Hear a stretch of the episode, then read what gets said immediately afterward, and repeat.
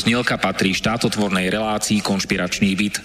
Poslaním relácie je boj proti nekalým praktikám, svojvôle, bezpráviu a organizovanému zločinu v orgánoch verejnej správy, boj proti korupcii a zneužívaniu štátnej moci na kšefty a súkromné záujmy.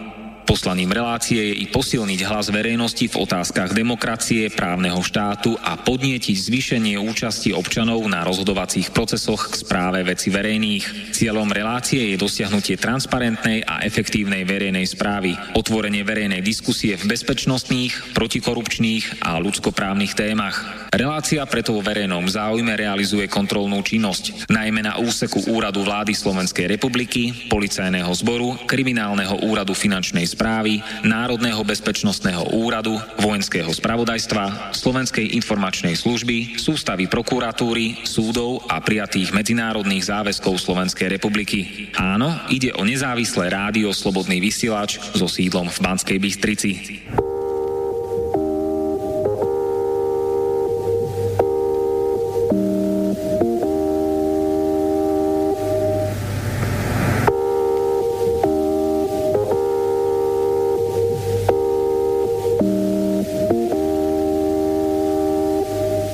Štvrtok, 17. januára 2019. Máme 16.00 a po tejto zvučke všetci vieme, že prichádza slobodné vysielanie z Bratislavského štúdia Rádia Slobodný vysielač. So mnou v štúdiu je Vladimír Mečiar a otvorene a priamo prehovorí na aktuálne a dôležité témy o ústavnom súde a výbere sudcov na ústavný súd – Vyjadrí sa aj k voľbe prezidenta Slovenskej republiky. Tiež ku kríze politického systému na Slovensku a povie svoje riešenia a alternatívy, ako z toho von. Oficiálne a prorežimové médiá nemajú záujem zverejniť názory a vyjadrenia Vladimíra Mečiara. Tieto médiá mlčia o ňom a ho zakázali tak, ako aj ďalších mnohých ľudí, ktorí chcú lepšie Slovensko a demokraciu pre všetkých. Táto rozhlasová relácia je odpoveď na aroganciu moci terajšieho režimu.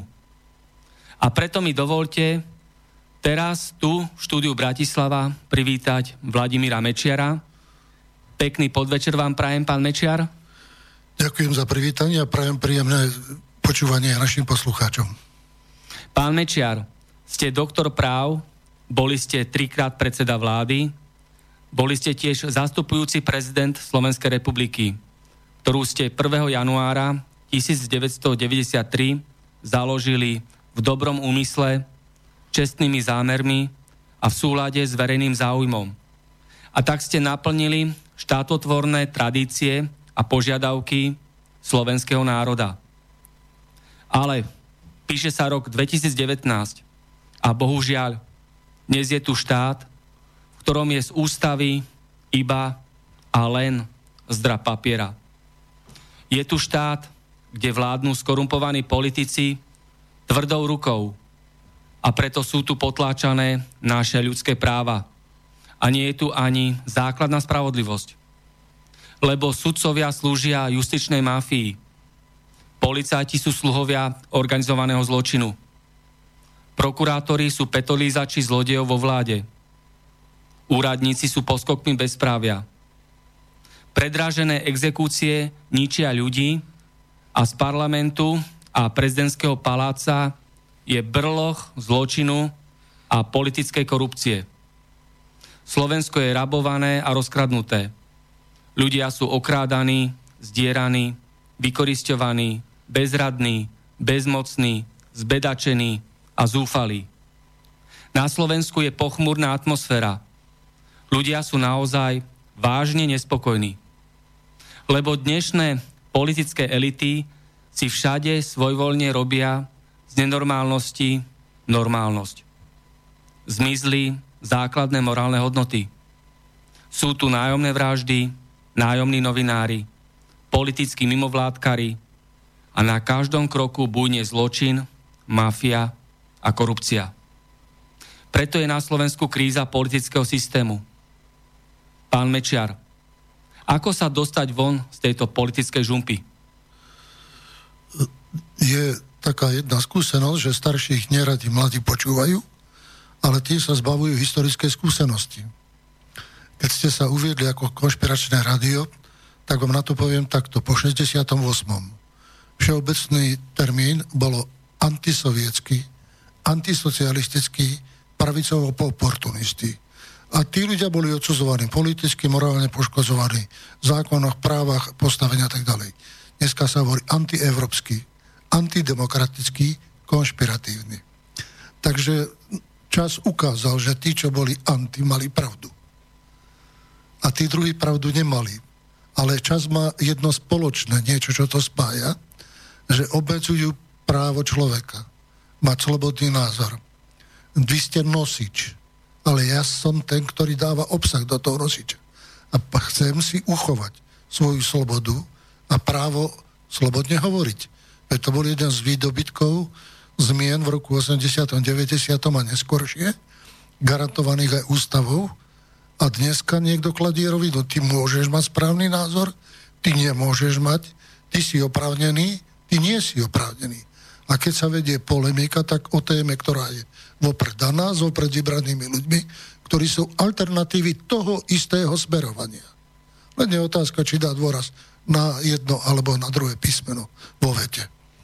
Takže to je proste jedna z tých kríz, že aby sme sa mohli k niečomu dopracovať, musíme sa rozprávať.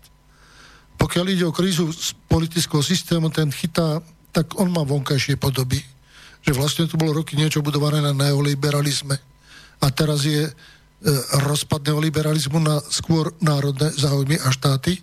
Vedúcou osobnosťou je Trump, Amerika je až na prvom mieste a ostatní sa toho chytajú aj v Európe a inde. Je to v Európe, tých krízových bodov v Európe je veľmi veľa.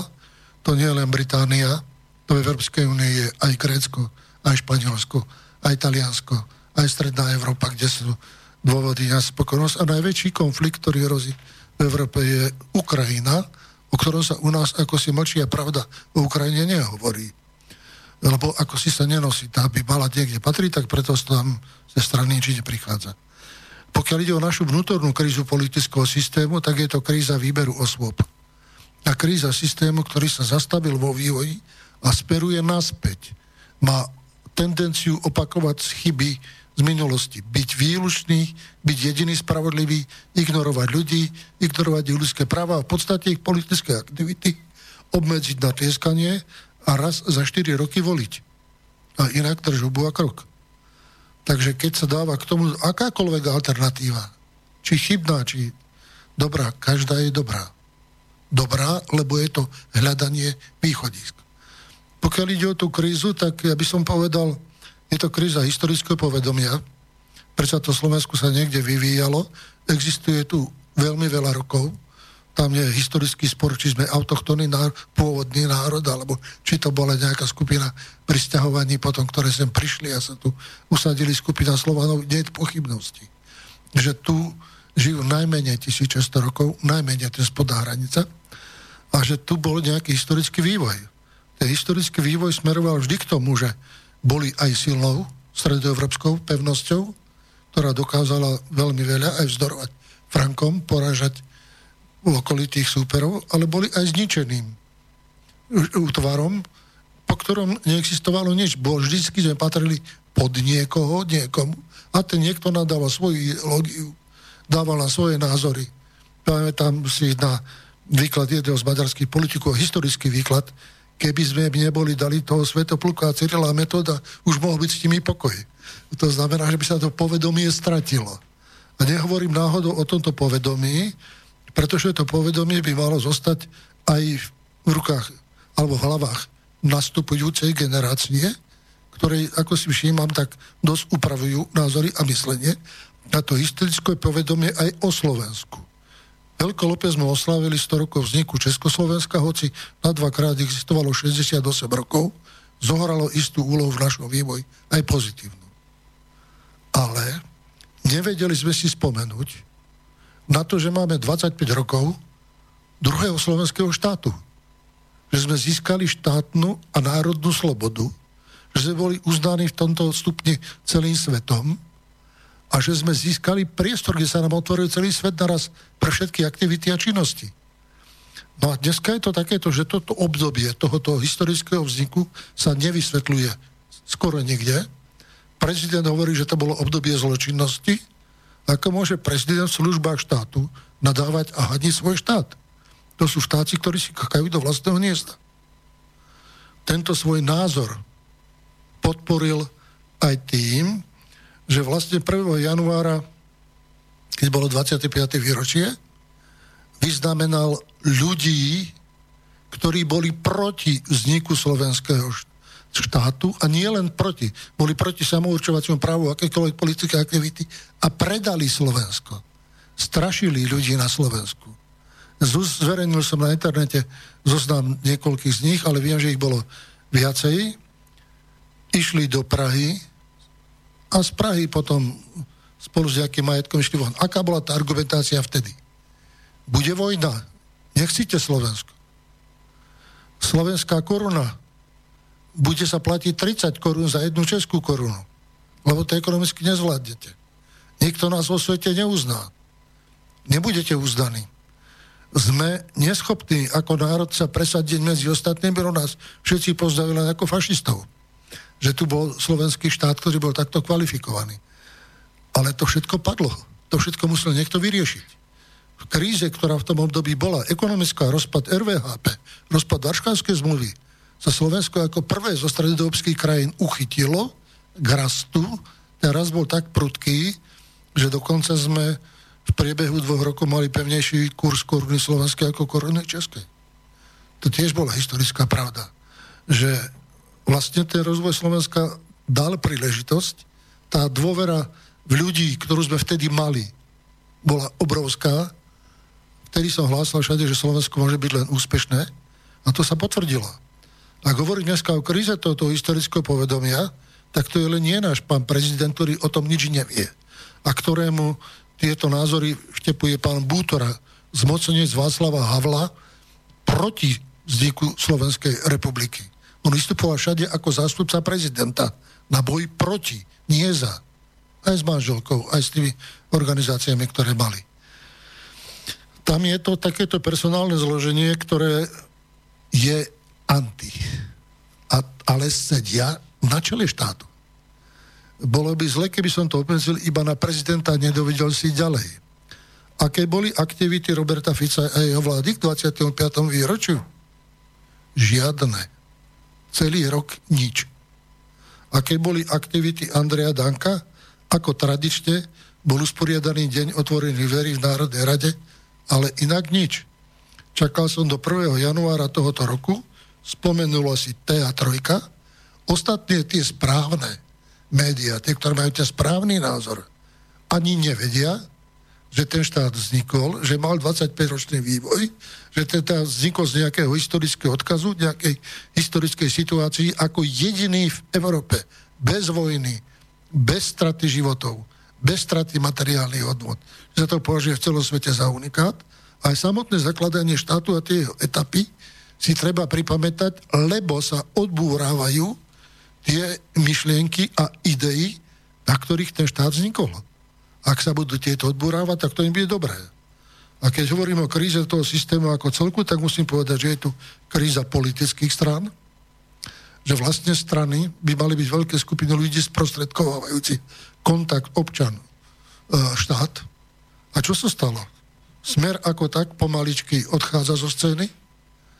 A kto by mal nastúpiť? Veď tu riadne strany nie je to. To sú všetko uzatvorené skupiny ľudí, ktorí majú značku a nazývajú sa strana. Prezentujú sa na verejnosti ako strana, ale prvé, čoho sa boja, sú ich vlastní ľudia vo vnútri tej skupiny, ktorí by ich mohli kontrolovať a odvolať. Preto sa držia v uzatvorených pečtoch. Preto Saska má 156 ľudí, koľko je funkcií, preto Oľano má 13, myslím, že už viacej členov, nechce mať viacej, preto Kolár taký, aký je, má toľko ľudí, koľko má. A hovoria, urobíme si aký nábor, urobíme niečo, aby to bolo viac. Chceš mať stranu, daj 10 tisíc eur, eur za podpis a máš stranu. Alebo kúp si od niekoho značku a máš politickú stranu. To je obchodovanie s čím? Obchodovanie s tým, čo by nám malo byť sveté, že niekto je zástupca istej skupiny ľudí a mal by tú skupinu reprezentovať Len nechcú mať tú skupinu, chcú mať len svoju súkromnú skupinku v boji o štátny moc a štátne zdroje. Ostatní tí ľudia sú v pozadí. Ďalej je tu kríza obrovská celého politického systému štátu, ktorý začína voľbami. A teraz musím sa vrátiť k tomu vývoju, ktorý bol. Za verejnosti proti násiliu existovali voľby, ktoré preferovali malé strany, koalície, rozbili to Slovensku na niekoľko volebných obvodov, vlastne sa nevedelo, kto kde koho volí. Ja som bol v Banskej Bystrici, mali sme veľa hlasov, potom mi chýbali poslanci, lebo nebolo z čoho doplňať do parlamentu. Tak ja som navrhol a presadil volebný systém, ktorý dneska platí. Ale už tedy, keď som ho robil, som hovoril, je to medzistupeň k demokratickejšiemu volebnému systému. Keď som to robil, vtedy ma všetci odsudzovali. Dneska sa ho držia a nechcú sa ho pustiť za na svete. Ten demokratický volebný systém by mal znamenať. Budeme mať na Slovensku 100 poslancov, budeme mať 100 volebných obvodov, v každom volebnom obvode si ľudia spomedzi seba. Z toho obvodu, opakujem slovo, z toho obvodu, vyberú toho, kto ich bude v Národnej rade Slovenskej republiky zastupovať. Nebude to tak, že sa zavesí predseda strany a značka. Za ním sa zavesia ostatní. A potom, keď si v parlamente, tak ešte ani parlament nezačne a už máš vystúpených z poslaneckého klubu a nezávislých. Vlastne ten slub dávaný ľuďom o programe, o cieľok a o značke sa rozpadá v priebehu tých 4 rokov. Do ničoho zostáva len tá zaujímavá skupina, ktorá zase nabere nejakých ľudí, urobí si nejakú volebnú kampaň, kde zaplatí agentúru za to a ľudia to majú príjmať ako demokraciu. Občania by mali mať nielen právo poslanca voliť, ale aj právo ho odvolať. A toto právo na odvolanie bolo predmetom referenda v roku 1993, ktoré nakoniec prezident zmaril. Vyhlásil, že nie je dosť podpisov. Nejaká agentúra, ktorá to robila pre ústavný súd, by to potvrdila. Ale už tieto veci sme mohli mať vyriešené 25 rokov. A my sa k tým dneska vraciame ako k základu, že vlastne čo majú byť tie demokratické prvky prejavu toho parlamentarizmu, toho, tej vôle ľudí, toho kontroly systému. Ďalej e, hovoríme o parlamentarizme, ale vlastne ten parlamentarizmus by mal nielen vyjadrovať háj záujmy a ukázať, čo si urobil, ako si obhájil záujem, ale mal by mať aj kontrolu vo vzťahu k vonkajšiemu prostrediu k Európskej únii. Dneska nie je žiadna inštitucionálna podoba, je tam nejaký výbor Národnej rade, ktorý by mal povedať, ako majú za vlády hlasovať, a ktorý by kontroloval legislatívu Európskej únie. Zmluvu s Európskou úniou, či ju neprekročujú orgány Bruselu, oni ju prekročujú a veľmi. Takže z tohoto vonkajšieho prostredia tiež prichádzajú veci, že vlastne tá správa vnútorných vecí, ktorá patrí občanom tohoto štátu, sa pomaly presúva ďalej a inde. To nie je dobré. Pokiaľ ide o inštitúcie a iné, vzniká tu združenie subjektov, financovaných zo zahraničia, nazývajú sa veľkoryso tretí sektor. Myslím, tie skupiny, ktoré sa venujú politickým otázkam, sú väčšinou anonimné, zdroje anonimné, ale vystupujú ako organizovaná skupina s pomerne veľkou sílou, bez členskej základe, bez kontroly financií a vstupujú do vnútorných vecí. V čom je ich škodlivosť? Táto republika bola postavená ako zvrchovaný štát občanov Slovenskej republiky. Ale ak tento zvrchovaný štát je narušovaný tým, že zvonku si niekto zaplatí voľby, zaplatí si kandidátov, aby mal svojich ľudí, svoju vládu, svoj parlament, tak potom to nie je zvrchované postavenie občanov Slovenskej republiky. Zoberite si aj keď cirkusie Spojených štátov, keď hovoria, že z Ruska sa dvaja alebo traja tam zamiešali do volieb. Viacej ich zatiaľ nenašli. Ale každý štát si to chráni. U nás nie je ani diskusia na túto tému možná, hoci napríklad Šimečka otvorene povedal, keby nebol dal Šereš na voľby v 98. 20 miliónov dolárov, tak tie voľby nevyhráme. To nebolo 20 miliónov dolárov. To boli miliardy korún, ktoré do tých volieb išli. A tie voľby išli na to, aby sa rukami občanov dosahovali ciele, ktoré zahraničné záujmové skupiny chcú na našom území dosiahnuť. Alebo aj domáce bohaté skupiny. Takže tu sa dostáva tá demokracia do sporu, že ona z období výberu sa dostáva do podoby manipulácie v rámci obmedzovania aj slobody slova, aj v rámci programovania výuky na školách, aj v rámci používania televízie, filmov a podobne. No, zoberte si napríklad e, také filmy, ako bolo povedzme Únos, to je štátom zaplatené. Platilo to ministerstvo kultúry zo svojich peňazí, z peňazí daňových poplatníkov, vyrobená lož na manipuláciu ľudí. Zoberte si niektoré ďalšie filmy, ktoré boli takto. Zoberte si niektoré programy slovenskej televízie. Do nikto nepovedal redaktorom, ktorí bojovali za isté chápanie politiky, prepáčte, lebo ich zavreli na 24. alebo 26. poschodí, museli tam sedieť pod ozbrojenou strážou a keď išli na záchod, len do porovode ochranky. Takže máme prvých pracovných väzňov. A nechcka, ešte nikto nepovedal, prepačte. Ďalej chcem povedať, že táto neúcta k histórii vedie aj k neúcte k ľuďom, ktorí tento zápas viedli. Treba povedať, že ten štát bol postavený za ťažkých až kritických podmienok. Nemyslím tým seba. Myslím tých ľudí, ktorí boli okolo mňa, ktorí sú dneska perzekuovaní, znevažovaní, vlastný výsledok ich práce zle hodnotený a hľadajú vlastne odpovedať to, ako sa to mohlo stať, prečo sa to stalo. Povedzme, je nás pár, ktorým je to jasné. Ale nie je veľa ľudí, ktorí vedia, že ako a prečo sa stalo. Samozrejme, že tá reforma musí ísť ďalej. Musí ísť aj smerom k vláde, Vláda nemôže žiť obklopená sériou inštitúcií, ktoré robia to, čo majú robiť. Úradníci a tí sa pýtajú k inštitúcii, pingpongujú sa peniaze, otázky, odpovede. Takto kvalifikovaná vláda nerobí. Musí dôjsť k zmene vlády, musí dôjsť k absolútne zmene systému riadenia, ktorý je postavený na množstve predpisov, kde byrokrati vydávajú vyhlášky, nariadenia, pokyny, záväzné pokyny, smernice. Je toho toľko. Ja napríklad teraz som sa zaberal postavením ovocných sadov. Vážený, ja som bol schopný za dva roky naštudovať predpisy, ktoré sú na to potrebné. A som právnik vzdelaný. A mal som záujem robiť to podľa predpisov. Nedá sa. Čiže na čo je sumár takýchto právnych noriem, ktoré nie sú dodržateľné? Alebo obmedzujú aktivity ľudí. To všetko by malo ísť preč. Inak by mali byť urobené samozprávy krajské, kde je nedotiahnutý vývoj. Národné výbory boli kritizované, pretože v rukách predsedu bola aj výkonná, aj normotvorná moc. Treba ich rozdeliť na samozprávach a bude zase väčší kľud a bude to mať svoj zmysel, význam aj kontrolné funkcie. Treba obnoviť kontrolnú funkciu Národnej rady vo vzťahu k vláde, ktorá je narušená. A treba, bohužiaľ, mnohé ustanovenia ústavy zmeniť, pretože boli tým vývojom po roku 92 deformované a vlastne je to iná právna norma s iným typom štátu a vzťahov, ktorá skôr či neskôr dovezie Slovensku ku kríze. Že ako tak beží ekonomika, ako tak sa drží sociálny systém, ale ten politický by to mal za sebou ťahať. A dneska je situácia taká, že toto všetko pred sebou tú politiku tlačí, robte niečo, dávajte víziu, organizujte vývoj, lebo sú tu zarožené rizikové faktory, ktoré z toho všetkého môžu narobiť vážne problémy.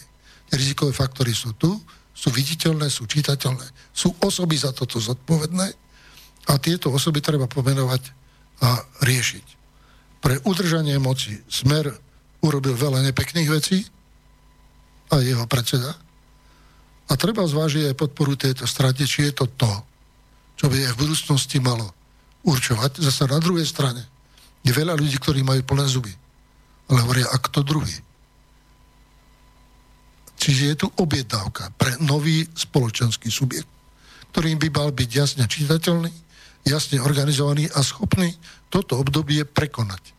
To e, obdobie je obdobie plné vnútorných problémov, aj európskych problémov.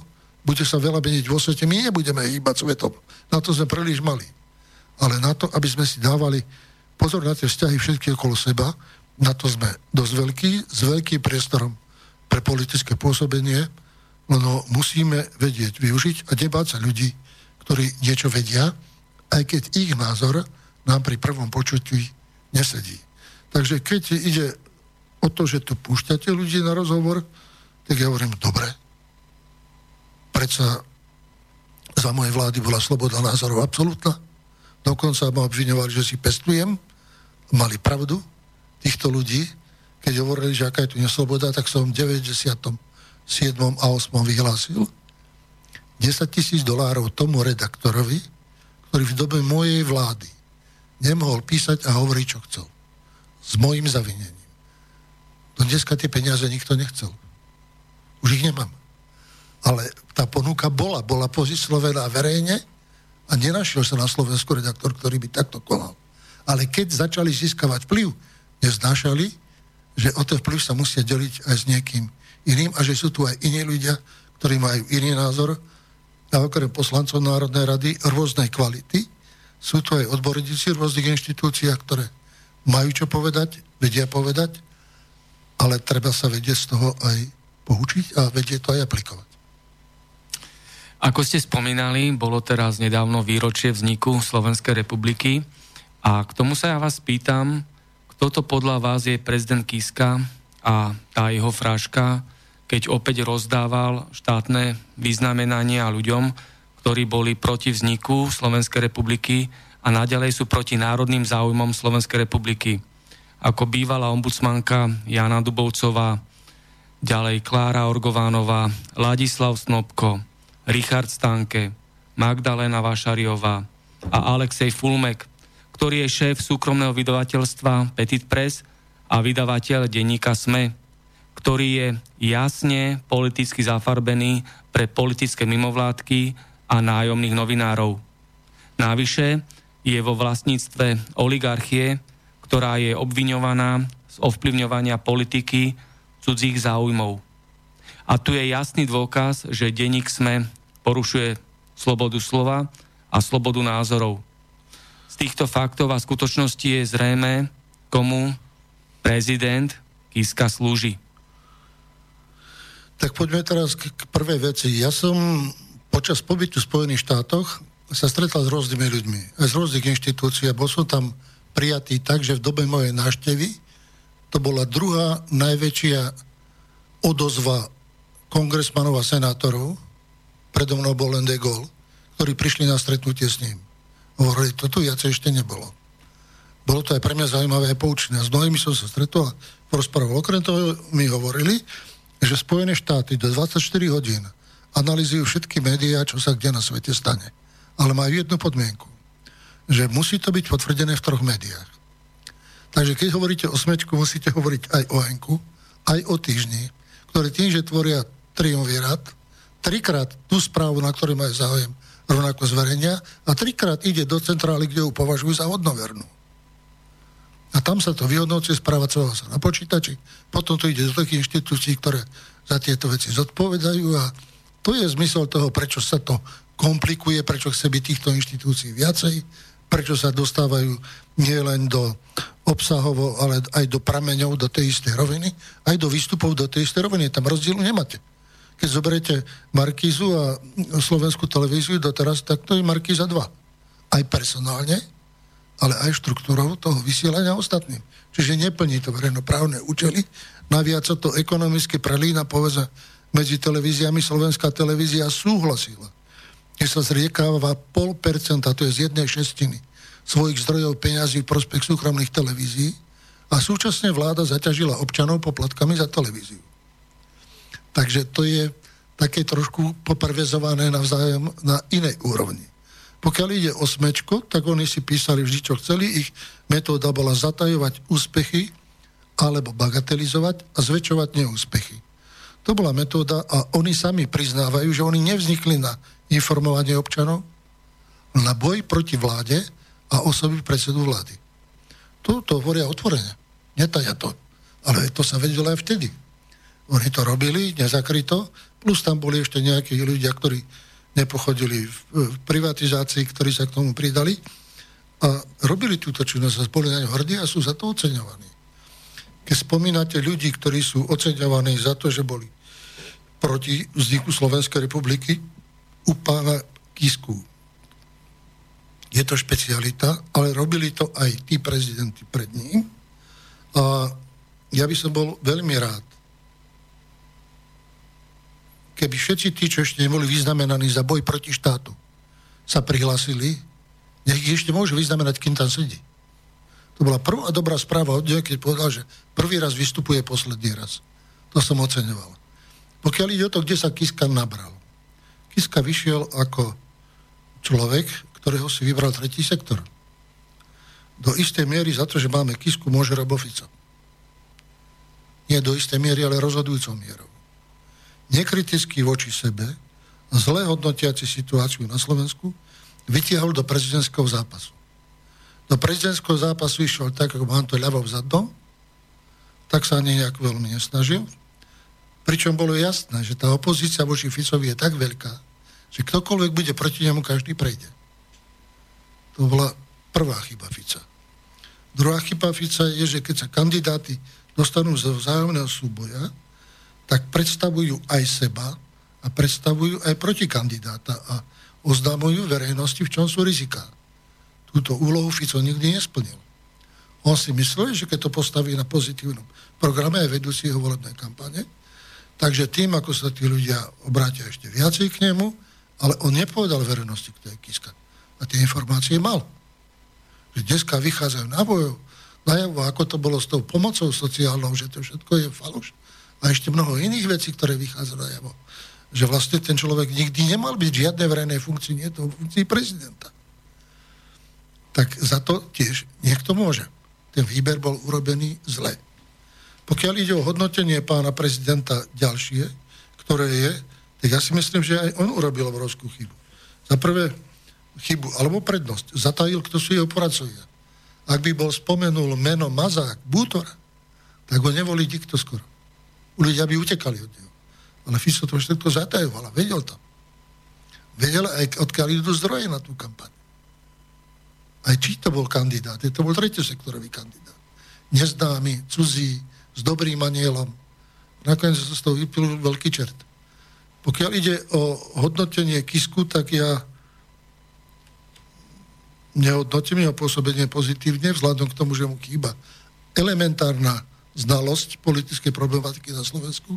On nebol a nebude politik, napriek tomu, že tí, čo mu robili PR na prezidentské voľby, ho už nominovali za predsedu vlády alebo predsedu nejaké strany a že ho niekto chce získať pre seba. Treba povedať, že jeho hriechy, ktoré boli, diskvalifikujú v demokratickej spoločnosti, preto aby vôbec bol v takejto funkcii ale zoberte si to mediálne pokrytie všetkých jeho hriechov. Zbagatelizovali, zakryli, prestali rozprávať, prestali byť o tom diskutované. Vlastne ten zápas, ktorý išiel za slušné Slovensko, bol zápas za poloslušné Slovensko, pretože išli ostro do vlády, mali na to nárok a právo, ale zakrývali všetky chyby prezidenta a vlastne pomohli prezidentovi odstrániť jeho kritikov. Ale bolo treba aj prezidentu povedať, ani ty nepatríš do toho slušného Slovenska. Tomu nemal doteraz kto do očí povedať. Aj pre nezdalosť, aj pre apolitičnosť, ktorú má, a že nejakú tú funkciu vykonáva, mnoho ľudí si stotožňuje osobu a funkciu. Len čo tá funkcia zostáva prezentovaná inou tvárou, tá osoba tú podporu stráca. Pokiaľ išlo o tieto voľby prezidenta, tak sa tu stala ďalšia chyba protikandidát bol Robert Fico, predseda vlády. Je zvykom, ak človek v politickej funkcii kandiduje proti a prehrá, tak z funkcie odchádza. Fico túto kritičnosť nemal, videl, že ho ľudia nechcú, napriek tomu vo funkcii predsedu vlády zostal. Hovoril, ľudia vybrali tak, že chcú Roberta Fica ako predsedu vlády. Ale veď o tom sa nehlasovalo. Hlasovalo sa o tom, že ľudia nechcú vidieť vo verejnej funkcii prezidenta Slovenskej republiky. A tento boj prehral a či chce, či nechce, tak Kisku nám na Slovensku posadil do kresla Robert Fico. Mne sa tiež dvakrát podarilo posadiť do kresla takých, ktorí kandidovali proti mne. Lebo som vedel, že v tom boji, že ja síce idem prezentovať nejaké názory, ale že tá podpora je taká, že celkom na víťazstvo stačiť nebude. A to každý, kto ide do zápasu, si musí byť vedomý toho, že môžem svojou osobou aj pomôcť druhej strane pri tom výbere, ktorý sa robí. Toto Robert Fico urobil. Andrej Kiska nie je dobrý prezident, urobil strašne veľa chýb. Ja ani nevie, koľko tých vecí urobil dobrých. Dosť dobre sa nevie to zorientovať. Koľko je tam vecí finančných porušení, koľko je tam vecí v postupoch tej inštitúcie čo, aké aktivity smerovali k čomu. Pozdá veľa vyhlásení, áno, vždycky sa hlasujú na to, hlasujú sa Bruselu, ale to bolo všetko. Na politiku je to trošku málo a na názory Butoru už nebol čas v roku 90, nie v roku 2019. Robert Fico a jemu podobní politici chcú ísť robiť sudcov na ústavný súd. Fico dovolil rabovať, zdierať a rozkradnúť Slovensko. Fico x krát obzvlášť závažne porušil ústavu Slovenskej republiky. Ale koľko je v tomto celom prehnitom a skorumpovanom súdnictve už takýchto Ficov? Sudcovia len a iba plnia politické príkazy svojich šéfov v koalično-opozičnej mafii. Sudcovia sú iba a len sluhovia a prisluhovači tohto režimu. Rovnako ako policajti, exekútori, úradníci, prokurátori, advokáti, politickí mimovládkari. Organizovaný zločin, oligarchia a mafia potrebujú Roberta Fica a ďalších politikov v súdnictve – Robert Fico je rovnaký ako Zurinda, Mikloš, Radičová, Soroš, Pelegrini, Bugár a Danko. Lebo všetkých spája to isté, aby boli pri moci a mohli kradnúť a klamať. Oni sa navzájom potrebujú. Aký bude teda ústavný sudca Robert Fico, keď bude nakoniec na ústavnom súde? Tak zase sa vrátim k tomuto postaveniu Roberta Fica Povedal som, že ako kandidáta prezidenta zlyhal. Bol predseda vlády, robil si ambície, čo bude, a pod tlakom ľudí pre podozrenie z personálnych prepojení musel z funkcie odísť. Čiže to boli dve najvyššie funkcie v štáte, ktoré mu občania odopreli. Tretia funkcia v štáte je predseda ústavného súdu a teraz celá skupina okolo neho robia PR, Fico predseda ústavného súdu. A tak sa to vnúcuje verejnosti ako hotová vec, že vlastne tak to má byť. A že vlastne ten Kiska by ho mal tak či tak menovať, alebo sa urobi nejaká intriga, ako by to prešlo a podobne. Je to nepolitické, je to hrubé pohrdanie ľuďmi v tomto štáte. Tí mu dvakrát niečo povedali. Treba to počúvať. Treba to počúvať. Čiže to je postoj verejnosti k jeho osobe a inak, pretože sudcov ústavného súdu nie je funkcia volená všetkými ľuďmi, ale parlamentom väčšinou, tak je tam mechanizmus, kde tá väčšina mu môže garantovať, že bude v 18 či prejde tou vyraďovacou procedúrou u prezidenta Slovenskej republiky, nie som si istý. A aké bude zloženie ústavného súdu, tým tiež nie som si istý kvalifikujú Roberta Fica ako odborníka, ktorý môže robiť ústavné právo. Ja ho vidím ako človeka, ktorý deformuje ústavné právo. A hneď poviem aj v čom, aby to nebolo, že ho ohováram, že to nemá opodstatnenie niečom. E, ja som Roberta Fica poznal ešte v dobe, keď vznikala Slovenská republika. Jeho strana aj on boli proti vzniku štátu. Keď sme potrebovali koaličného partnera, mysleli, že to bude SDL, tak sme mu dali priestor, nech bola kde v európskom priestore sa vyvinie, nič z toho nebolo. Potom odtiaľ odišiel. Ale keď sa stal predsedom alebo na prístupových cestách k funkcii predsedu vlády, tak robil tri zásahy do ústavy Slovenskej republiky. Prvý zásah bolo, keď padla radičovej vláda. Ak parlament vysloví radičovej, vysloví akejkoľvek vláde nedôveru, je prezident povinný okamžite ho odvolať. Aby toto nemohol urobiť. Robert Fico sa stretol s Mikulášom Zurindom, Belom Bugárom a vtedy ešte tam bol tuším aj z KDH a urobili dohodu, že do 24 hodín zmenia Ústavu Slovenskej republiky. A zmenili ju následovne. To do dneska platí. To do platí. Ľudia nevedia, že to platí a že sa to môže stať kedykoľvek, ale dá sa vládu aj takto. Za prvé, e, prezident nie je povinný vládu po nedôvere odvolať môže ju nechať vládnuť ďalej. Na neurčitú dobu. Niektoré právomoci vlády prechádzajú na prezidenta a vláda ich môže vykonávať so súhlasom prezidenta. Parlament už nemôže nikdy vládu ani jej člena odvolať. Parlamentná kontrola nefunguje. Kontrola verejnosti nefunguje.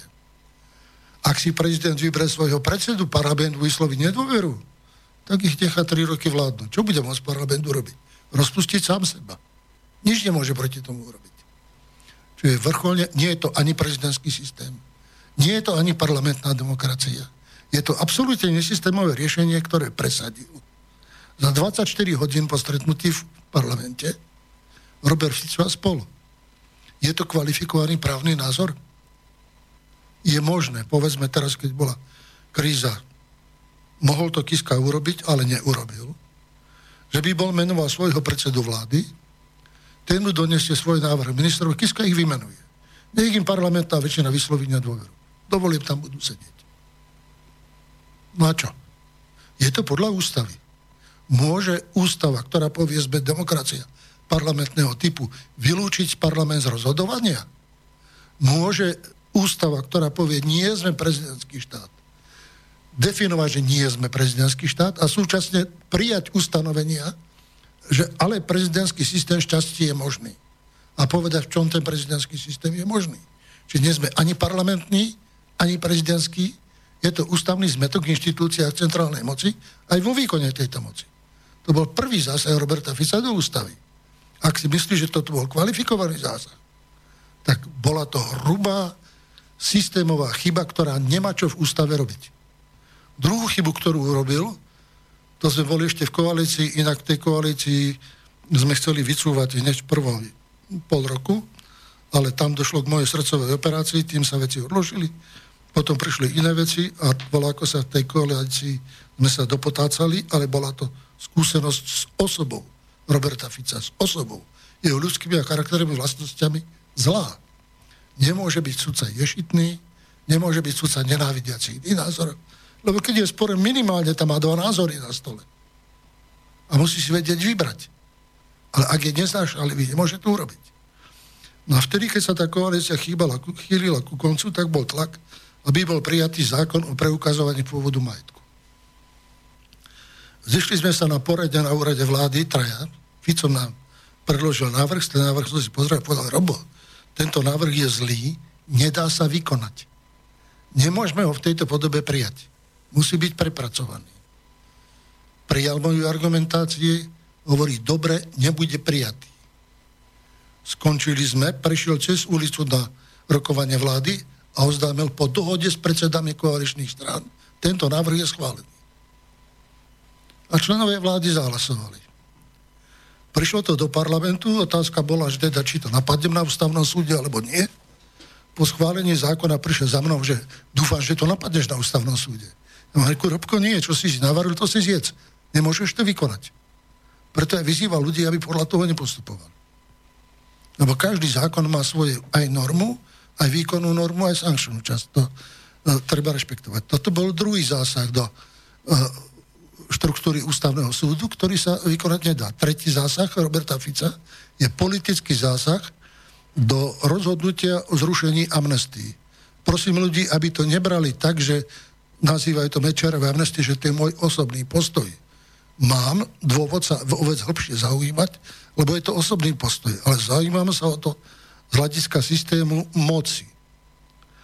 Tak si zobrete v prvom rade, poviem výsledok Fico ma obžaluje ako prokurátor, parlament uzná vinu a ústavný súd potvrdí. Nikto, nikto nevypočuje mňa ani člena vlády, čo sa stalo a prečo sa stalo. Nikto mi nedovolí k ničomu sa vyjadriť na týchto inštitúciách, to je vláda, parlament, ústavný súd. Dokonca zakážu moju účasť na tom súde. Ústavným zákonom zakázali nesmie tam byť niekto druhý, len e, parlament a ako vedľajší účastník zástupca vlády Slovenskej republiky obvinili skopu veci, ktoré nikto nikdy nevyšetril. A teraz, keď som odsúdený, tak ma zavolali na výsluh do Bratislavy. Príďte vypovedať. Hovorím, a o čom? Však je to hotové. A teraz ten systém je pokazený v tom, že žiaden súd nemôže protirečiť ústavnému súdu. Žiaden vyšetrovateľ nemôže protirečiť ústavnému súdu. Čiže nikto nemusí mať dokázanú vinu, ale môže byť odsúdený. A teraz, čom je táto systémová zmena zlá? Za prvé ju navrhol Robert Fico ako zrušenie amnestii prezidenta republiky. Tak on to formuloval, aby tej prvej časti to bolo akože všeobecné. A v tej prvej časti zabudol, že bola novela ústavy z roku 1992 a v tej novele sa hovorí, že amnestia prezidenta republiky musí byť kontrasignovaná predsedom vlády. Ak predseda vlády podpíše, zodpovednosť neniesie prezident, ale vláda. Čiže znovu to, čo navrhli, je nevykonateľné na iné prípady. Podľa všetkých ústavných princípov na jeden prípad nemôže príjmať zákon ani ústavný zákon. Je to v rozpore s správnym usporiadaním v celej Európe. A on to urobil.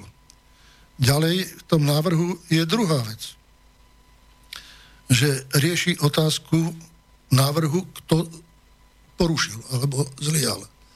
A hovorí zrušiť Mečiarové amnestie. No ale pretože sa nikoho neprijal, nepýtal, tak vie, že ústava hovorí, že keď prezidenta nie je, zastupuje ho vláda Slovenskej republiky. Čiže amnestie môže udeliť len vláda Slovenskej republiky. Nemôže udeliť predseda vlády. Mohol by to vtedy, keby ho vláda na to zmocnila. Čiže vlastne zrušili Mečiarové amnestie, ale nezrušili amnestie, ktoré vyhlásila vláda Slovenskej republiky. Tak ako? Ako priatelia? Vy ste proti rozhodnutiu vlády? A tá vláda, keď rozhoduje o tom, tak musí rozhodovať v rámci aj individuálneho skutku, čo sa stalo, ale aj širších súvislostí. A tá vláda to veľmi zodpovedne dlho hodnotila, kým dospela k záveru, odložme to. Aj vysvetlím prečo. Počase, že aby to bolo zasa jasné. Pokiaľ išlo túto procesnú záležitosť, tak to personifikujú, ako však je to len proti Mečiarovi. Nie, to je proti celému systému právneho štátu.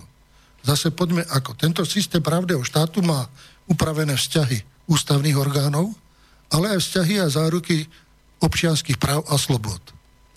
V tomto štáte platí prvá vec, prezumcia nevinný. A nikto nie je vinný, keď súd v riadnom konaní neustanoví, že je vidný. Ale tuto vláda, parlament a ústavný súd povedali vidný a žiadne konanie nebolo. Čiže každý občan môže byť takto postihnutý. Ďalej tieto chyby išli ešte ďalej a hromadili sa v inom, že ak nemáte možnosť prístupu, nemáte možnosť sa obhájiť, nemáte možnosť povedať, o čo išlo, tak tie rokovania sa potom dotýkajú širokého okruhu osôb. Uvediem to presnejšie v jednom prípade. Súčasťou amnestie bola aj amnestia na zmarené v referendum v roku 1997. Toto referendum malo tri otázky. Ste za to, aby Slovensko bolo v NATO? Ste za to, aby na území Slovenska boli rozmestené atomové zbrane? Ste za to, aby na Slovensku boli umiestnené vojenské základe? Tieto tri otázky išli do referenda schválené Národnou radou Slovenskej republiky. Otázky môže položiť buď Národná rada, alebo 350 tisíc občanov. Ak toto referendum bolo vypísané, bolo treba niečo robiť, aby to neprešlo. Tak si prezident dopísal sám od seba štvrtú otázku, či ste za to, aby bol prezident volený v priamých voľbách podľa návrhu ústavného zákona v prílohe. V prílohe nič nebolo.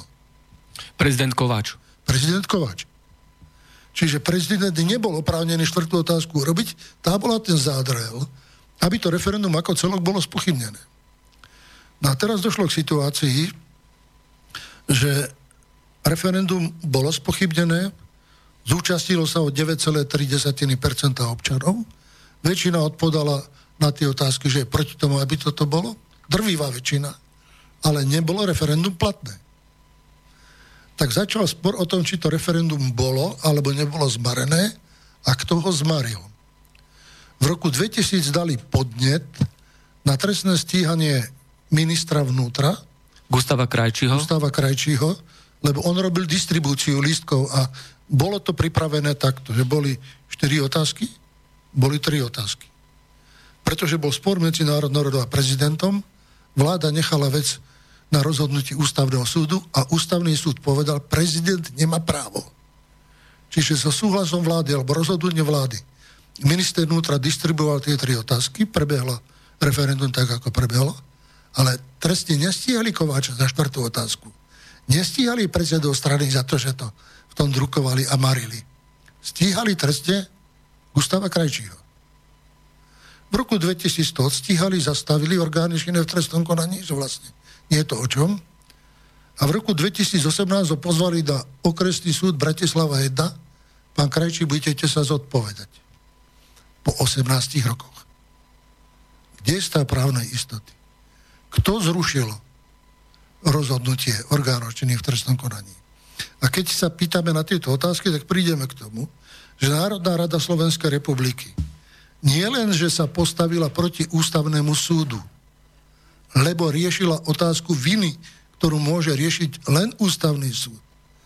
Ale riešila aj otázku zrušenia všetkých rozhodnutí ústavného súdu, všetkých rozhodnutí všetkých stupňov súdov na Slovensku, ale aj zrušenia prokurátorov a vyšetrovateľov.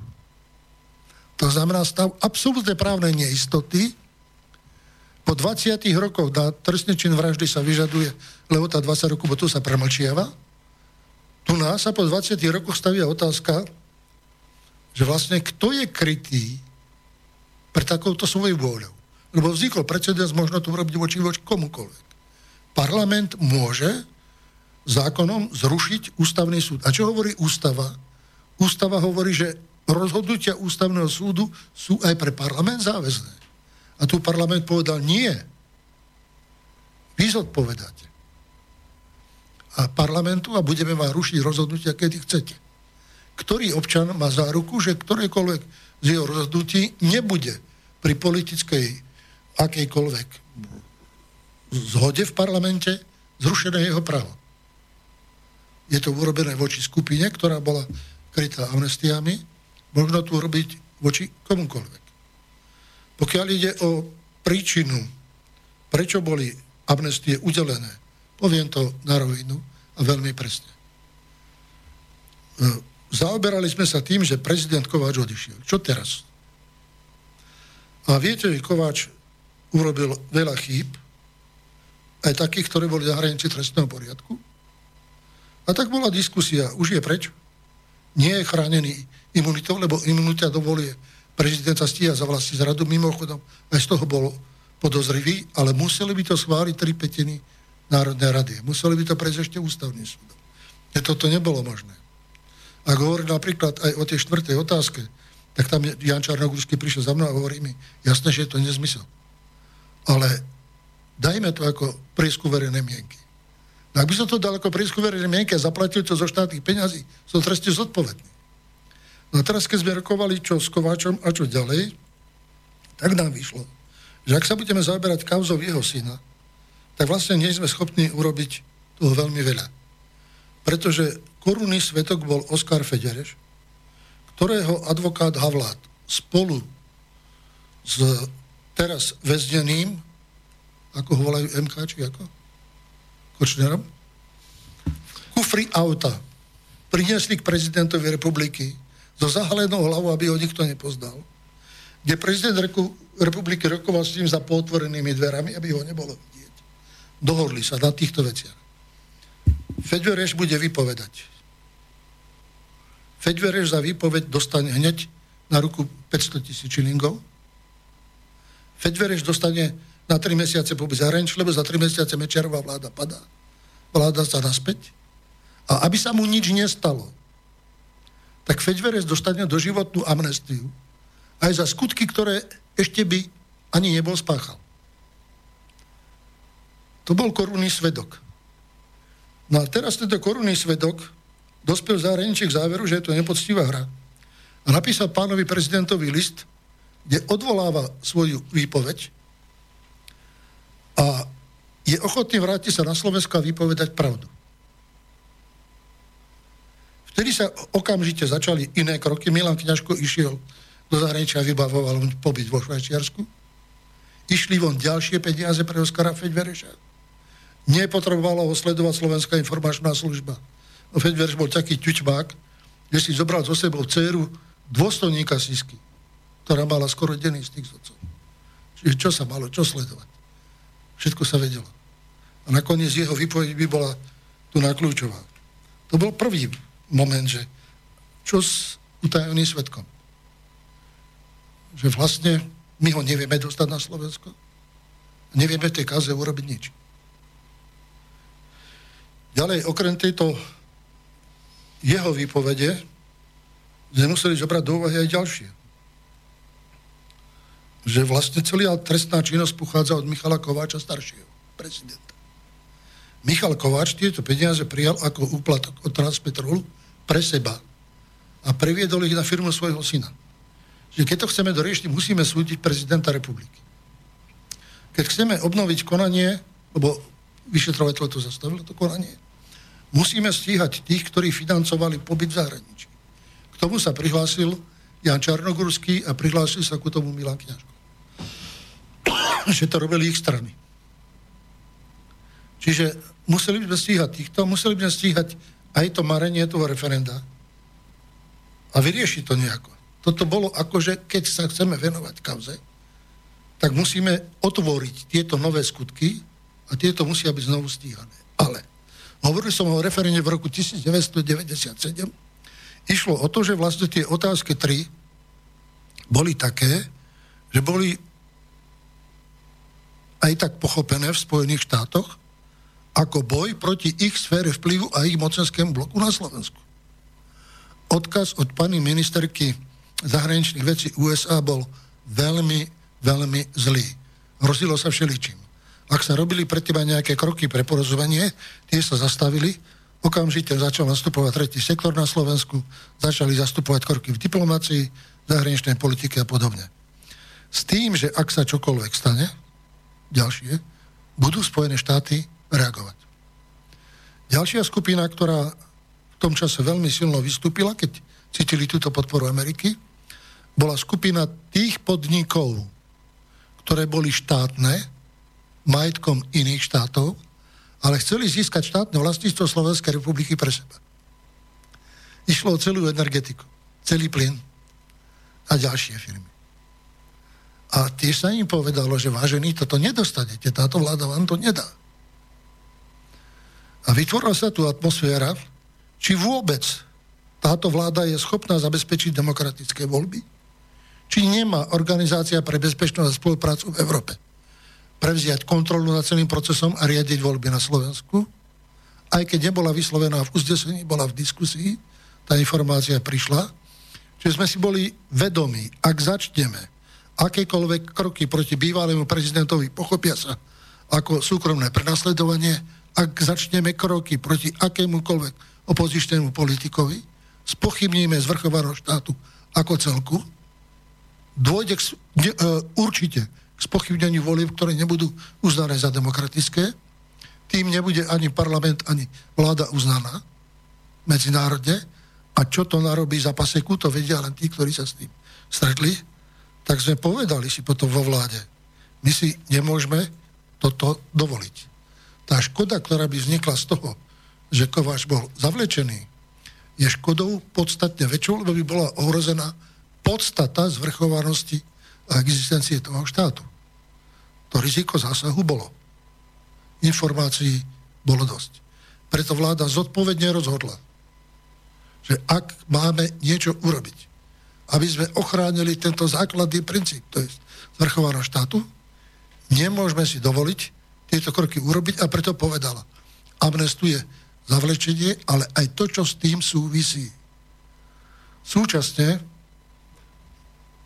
bol som poverený vládou aj vysvetliť tento postoj na verejnosti a bol som poverený vládou, aby som publikoval spolu s ministrom spravodlivosti tieto amnestie v zbierke zákonov. Čo som sa spravil a podpísal to ako predseda vlády.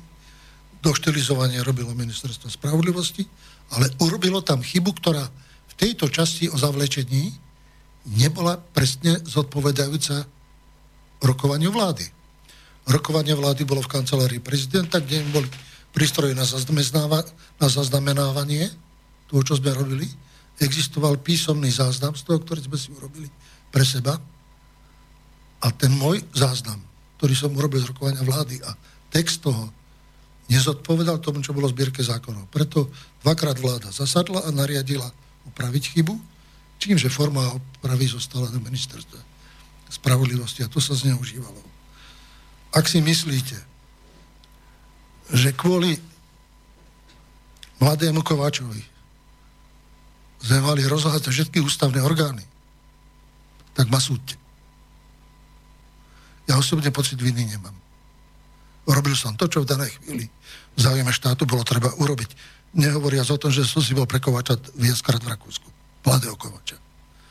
Pokiaľ išlo o rozhodovanie o týchto amnestiách, tak boli tam urobené aj milosti pre Kováča mladšieho, aj pre Kočnera Mariana a ešte 5 ďalších. Tak e, milosti nemohli byť udelené. Ani nemôžu byť platne udelené, pretože milosť možno udeliť tomu, kto je odsúdený a milosť znamená zníženie alebo odpustenie trestu. Ani Kováč, ani Kočner, ani 5 ďalších odsúdených nebolo. Čiže milosť dostali. A teraz poďme do dnešných čias, keď sa pripravovalo zrušenie amnestie ústavným zákonom, tak sa súčasne na žiadosť predsedu SNS rušila aj milosť pre Kováča mladšieho. Rušili to, čo zrušiť nemožno a čo neplatilo. Ale došlo k diskusii, že keď Kováč mladší, to jeden skutok bol s Kočnerom spolu.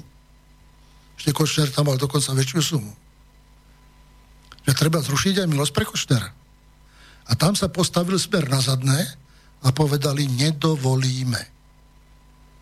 A povedali, ak chcete aj Kočnerovi, tak nepodporíme celkom nič. Čiže väzba Kočner a smer existuje. Zbytočne hovoria, že nie. Tá bola pri tejto amnestii jasne preukázaná. Ja nehovorím, že to je proti Kočnerovi, nie je v podstate ten človek neznámy. Ale keď sa zakrývajú za to, že tam tá väzba nie je, tak tá väzba bola. Veď o nich rozhodovali a za neho sa postavili. A teraz podľa môjho názoru buď sa použila, porušila ústava e, v prospech Kočnera alebo v neprospech mladého Kováča. Jedno z toho platí. Nemôže platiť obidvoje. Pri tom istom skutku obidvoch spolupáchateľoch. Pokiaľ ide o toto rokovanie o týchto amnestiách, tak ono má ešte aj ďalšie pozadie okrem tej ústavoprávnej rovine má predovšetkým rovinu politickú. Národná rada Slovenskej republiky prijala zmenu ústavy a nezrušila rozhodnutie o amnestiách. Povedala len, že musí byť kontrasignácia predsedu vlády. Osemkrát Národná rada povedala, že rozhodnutie sú lede s ústavou. Na deviatý raz nie. Prečo? Prečo? Čo sa zmenilo? aká nová skutočnosť, čo prišlo.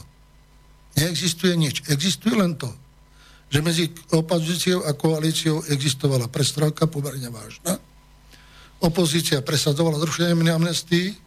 Moja domienka, že Robofico si myslel, že získava prestávku pre seba, tak podhodili túto tému, lebo však ona má 20 rokov, podhodili túto tému verejnosti a iným, aby teda tá verejnosť na to reagovala. Samozrejme, že keď to prišlo znovu do parlamentu, bolo to isté, že to bude zamietnuté. Bolo prvé čítanie, druhé čítanie a vtedy prišli Ficovci s návrhom, aby sa tretie čítanie odložilo na dobu po premietaní filmy, filmu Únos. Film Únos financoval Maďarič z Fondu ministerstva kultúry. Čiže vedeli, čo je vo filme, pripravovali to veľmi dlho a potrebovali to. Ale pretože tam bola ešte nejaká medzihra časová, tak slovenská televízia zverejnila dva vyrobené, nepravdivé filmy. Jeden bol o smrti Remiáša, jeden o Sviechotovi, aby túto medzeru nejakým spôsobom zaplnila. A keď vyšiel film Únos, tak tam boli na premiére prezident, Maďariš ďalší zo Smeru, teda ako z tej generality, a všetci zhrození filmom, nabudenými emóciami tieto emócie prezentovali verejnosti a ostatní. Toto sa musí riešiť.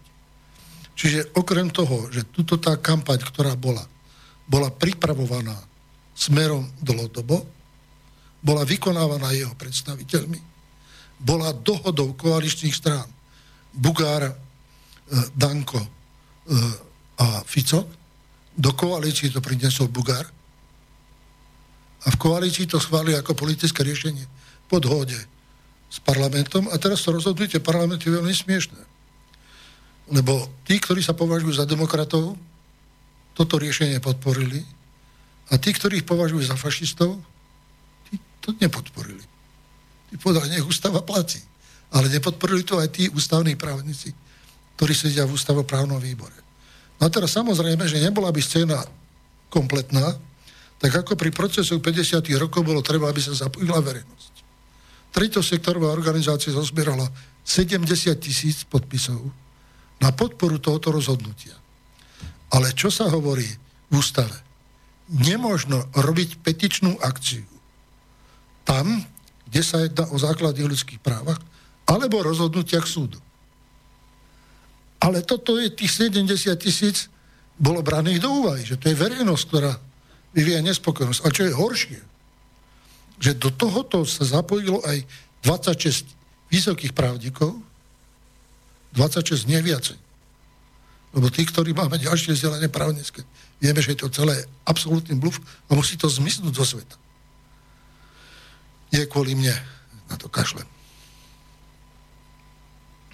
Ale kvôli ním samým, že začínajú niečo presadzovať. A teraz v tejto 26 sa formulujú kandidáty do ústavného súdu. Ústavný súd sám, keď rokoval o tejto veci, tak sa pokúšal zneužiť svoje postavenie. Verejnosť to nevie. Ale skôr, ako sa rokovalo o náleze o amnestiách, bolo tam jedno stanovisko nejaké skupiny z Českej republiky, že ak sa nevyšetril únos Kováča, tak to je totalita. Právnici na ústavnom súde si toto osvojili a chceli celé obdobie do roku 98 uznať ako obdobie totality.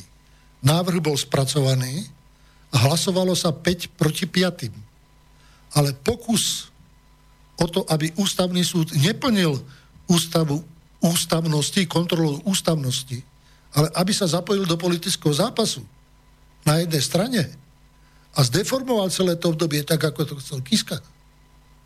Ten išiel aj ústavným súdom. Ďalej, keď sa rokovalo o ústavnom súde, tak bol poverený súdca spravodajca. A čo som obzvlášť potešený, Sudca spravodajca bol sudca Ladislav Oros.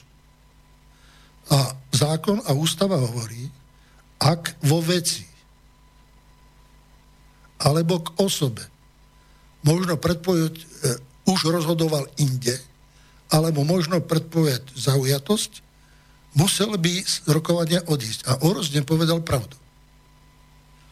Oros priznal, že už bol pri hlasovaní o amnestiách a zdržal sa hlasovania. To znamená, že nebol za ani proti, čo mu uznali. Ale zamlčal druhú vec. Že Ladislav Oros mal jeden veľký hriech. Ako sudca ústavného súdu pustil na Slovensko hlášku, že je ohrozovaný osobne, ohrozovaná jeho rodina, že je tam vydieranie a že žiada aby sa tento stav zmenil. V tom období spravodlivosť patrila k nám, tak samozrejme, že som sa tomu okamžite venoval, lebo k tomu môže ohrozovať sudcu ústavného súdu a zača. Zistil som po pár dňoch, že sudca Oros klamal a hovoril nepravdu celej verejnosti, lebo to malo v parlamente medializáciu, vo všetkých médiách to prešlo, každý šiel Orosa brániť. A pred čím? Navrhoval som, aby v rámci právomoci, ktoré nám zákon dáva, bol sudca o roztrestne stíhaný verejne. To nebolo anonimné. Alebo aby bol z iných dôvodov uvoľnený z funkcie sudcu ústavného súdu. Sudca ústavného súdu nemôže do verejnosti pustiť poplašnú správu, ak tu urobí E, sopliak z 5. triedy, tak ho chytá policia. A kto robí súdca ústavného súdu, všetci sa idú pokakať. že mám pravdu, povedala aj predsedkynia Matejková, že všetko si sudca vymyslel a vo veci prebiehalo trestné stíhanie. A trestné stíhanie skončilo záverom, sudca si všetko vymyslel. Ale vtedy som mal na ústavnom súde ešte jeden problém. Bol tam sudca, ktorého navrhla SMK, ktorý bol odsudený za trestný čin v Českej republike, ale na Slovensku bol ústavný sudca. Žiadal som stiahnuť aj jeho, aj Orosa z funkcie. Aj v rámci parlamentu, aj v rámci verejnej diskusie. To znamená, že keď on vystupoval k Mečiarovým amnestiám, nemal tam čo robiť. Klamal. A klamal aj v obsahu tých materiálov, ktoré spracoval ako súdca spravodajca. Pokiaľ ide o hlasovanie na ústavnom súde, tak o tom, čo som hovoril, to zmetku ústavnom, rušiť všetko, kompetencie ústavného súdu narušené, kompetencie parlamentu zmenené, rozhodnutie vlády zmenené. O tom všetkom hlasovali tí, ktorých máme spoliehať, že budú hájiť ústavnosť. Ústavnosť znamená nielen text, ktorý schváli tri petiny Národnej rady, ale že budú hájiť celý systém vzťahov, tak aby boli garantované vonkajšie a vnútorné vzťahy. No a tak v rámci toho potom jediní dvaja, ktorí sa postavili proti, bol Peter Brňák a bol proti druhý sudca Milan Lalík. Petra Brňáka obvinuje, že z HZDS, nikdy v HZDS nebol. Bol v Národnej rade 92-94 ako nezávislý na kandidátke HZDS, ale odišiel do justičných služieb. Pána Lalíka veľmi ani osobne nepoznám. Takže tam je zbytočné čokoľvek povedať. Ale pokiaľ ide o tých ostatných sudcov, tak zase poviem indiskretnú vec. Keď boli volení, pred voľbami, v tajných voľbách, sme všetci dostali lístky zo strany Smeru s menami tých, ktorých máme kružkovať. Za každý z nás pri kružkovaní stal jeden z funkcionárov Smeru a sledoval, či dodržiavame. Čiže Smer má absolútnu väčšinu na ústavnom súde a jedného mal aj Jan Slota. Bol to sudca Najvyššieho súdu, ktorý rozhodoval v tej veci v spore medzi dvomi skupinami v Slovenskej národnej strane a rozhodol v prospech Slotu. Tak on potom toho sudcu si vybral s zubami nechtami bojeval, že tento musí byť. Ja som zase zubami nechtami bol proti. A to sa samozrejme vedelo, že aké sú naše napriek tomu dosť bola e, väčšinou zvolení všetci. Preto si dovolím povedať, že čo som sklamaný, to z Ivety Macejkovej, ktorú som považoval za mimoriadne kvalifikovaného a čestného človeka.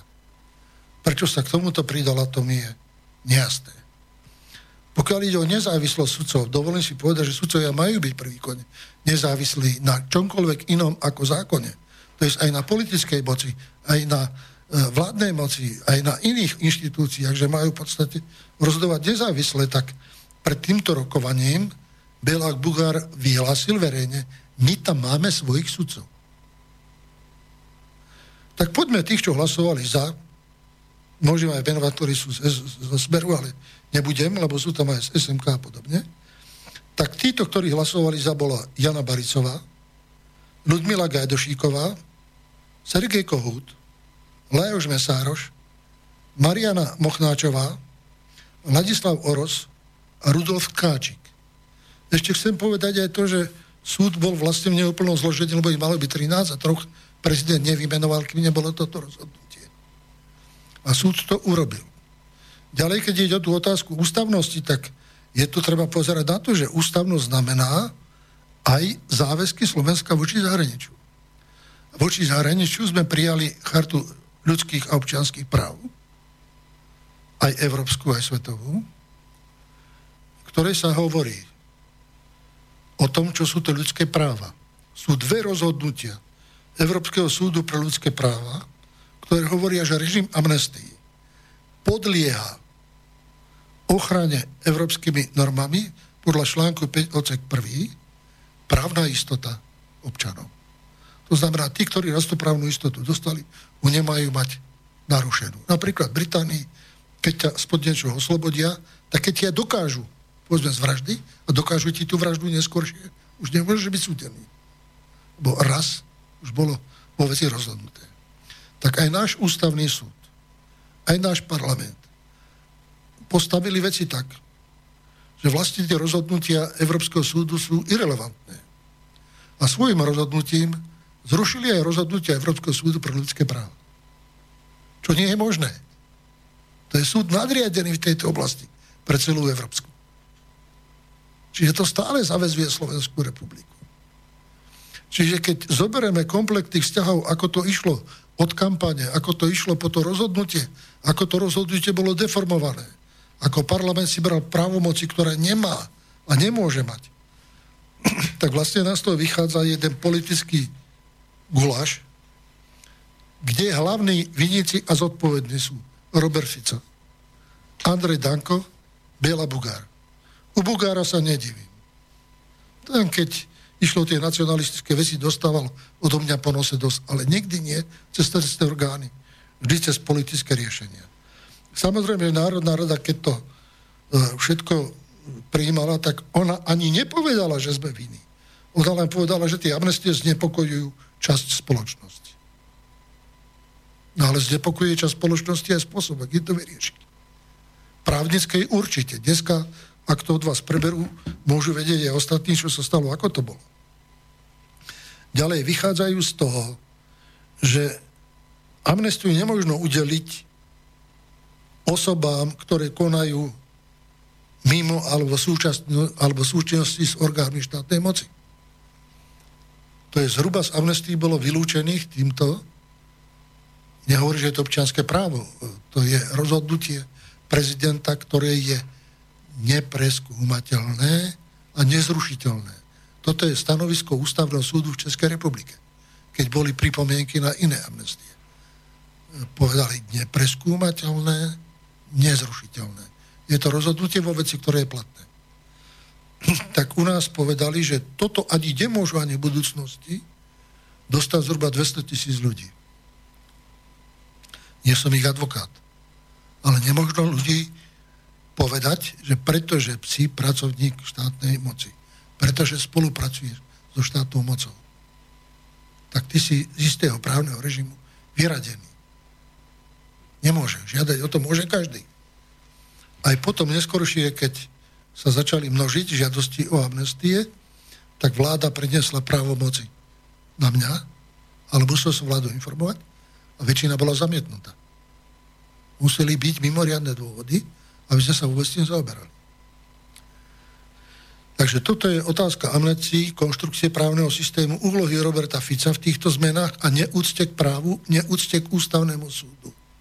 Boli to jeho poslanci, ktorí hlasovali za to, aby Národná rada mohla rušiť rozhodnutia ústavného súdu. Boli to jeho funkcionári vlády, ktorí organizovali túto kampaň. A nech mi nehovorí, že o tom nevedel.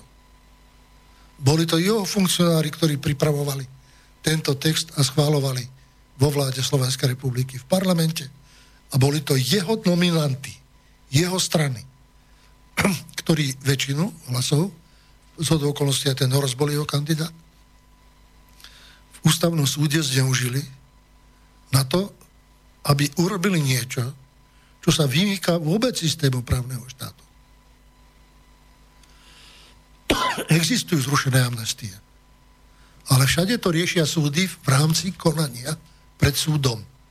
Preukáže sa vina, ruší sa rozhodnutie ako... Ale nikde to nerobí parlament a nikde to nerieši vláda. Iba na Slovensku. Takže máme tu takú maličku stredoevropskú džamaíriu s tromi šéfmi. Fico, Danko, Bugár. Fico chce byť predseda ústavného súdu, a tí dvaja chcú byť prezidentom Slovenskej republiky. Kto ich chce, nech si ich volí. Ja by som sa na ich mieste hambil a schoval po čiernu zem. Robia niečo a útočia na ľudí, ktorí tvrdo bojovali za to, aby vôbec mohli byť v nejakých funkciách. Aby vôbec mohli byť v nejakom štáte. V dobe, keď boli proti.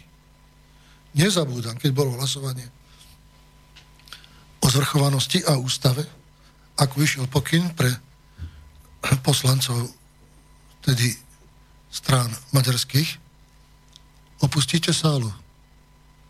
Sme proti, nebudeme. Čas poslancov SDL tiež odišla. Ale keď išlo o vznik štátu, celá SDL, celá SDL sa postavila proti. Nezabúdam ani na to, ako pri hlasovaní vo federálnom zhromaždení, keď bolo odsúhlasené rozdelenie štátu a majetku, vyšiel poslanec Činko z KDH a povedal, čo ste tu urobili. Za toto vás budeme vešať. No nevešajú nás, ale súdiť chcú. Že tá túžba po pomoste, ktorá je tu 26 rokov, tá túžba ich metie natoľko v myslení a konaní, že porušenie akéhokoľvek princípu je dané. Veľa vecí na Slovensku, keď pozerám, ako ten politický súboj prebieha, vždy niekde zákulisí alebo aj v priamých aktéroch narazím na tých, čo tento štát nechceli. Keď ho nechceli, tak ani nemôžeme z toho urobiť to, aby sa z toho stalo pošpinené alebo zneužité hniezdo a miesto pre niekoľkých ľudí. Keď tam v tom úvodnom ste povedali, poznáme statočných sudcov, poznám vynikajúcich policajtov, robil som s mnohými, poznám aj toto obdobie, keď Kiska hovorí, že je to obdobie zločinnosti, tak viem, koľký policajty a spravodajcovia položili život. V tomto zápase proti tej zločinnosti. Do dneska im nikto nepovedal, ďakujeme. Hrdinovia. Hrdinovia sú nie títo, hrdinovia sú tí, ktorí boli na druhej strane a pachali zlo.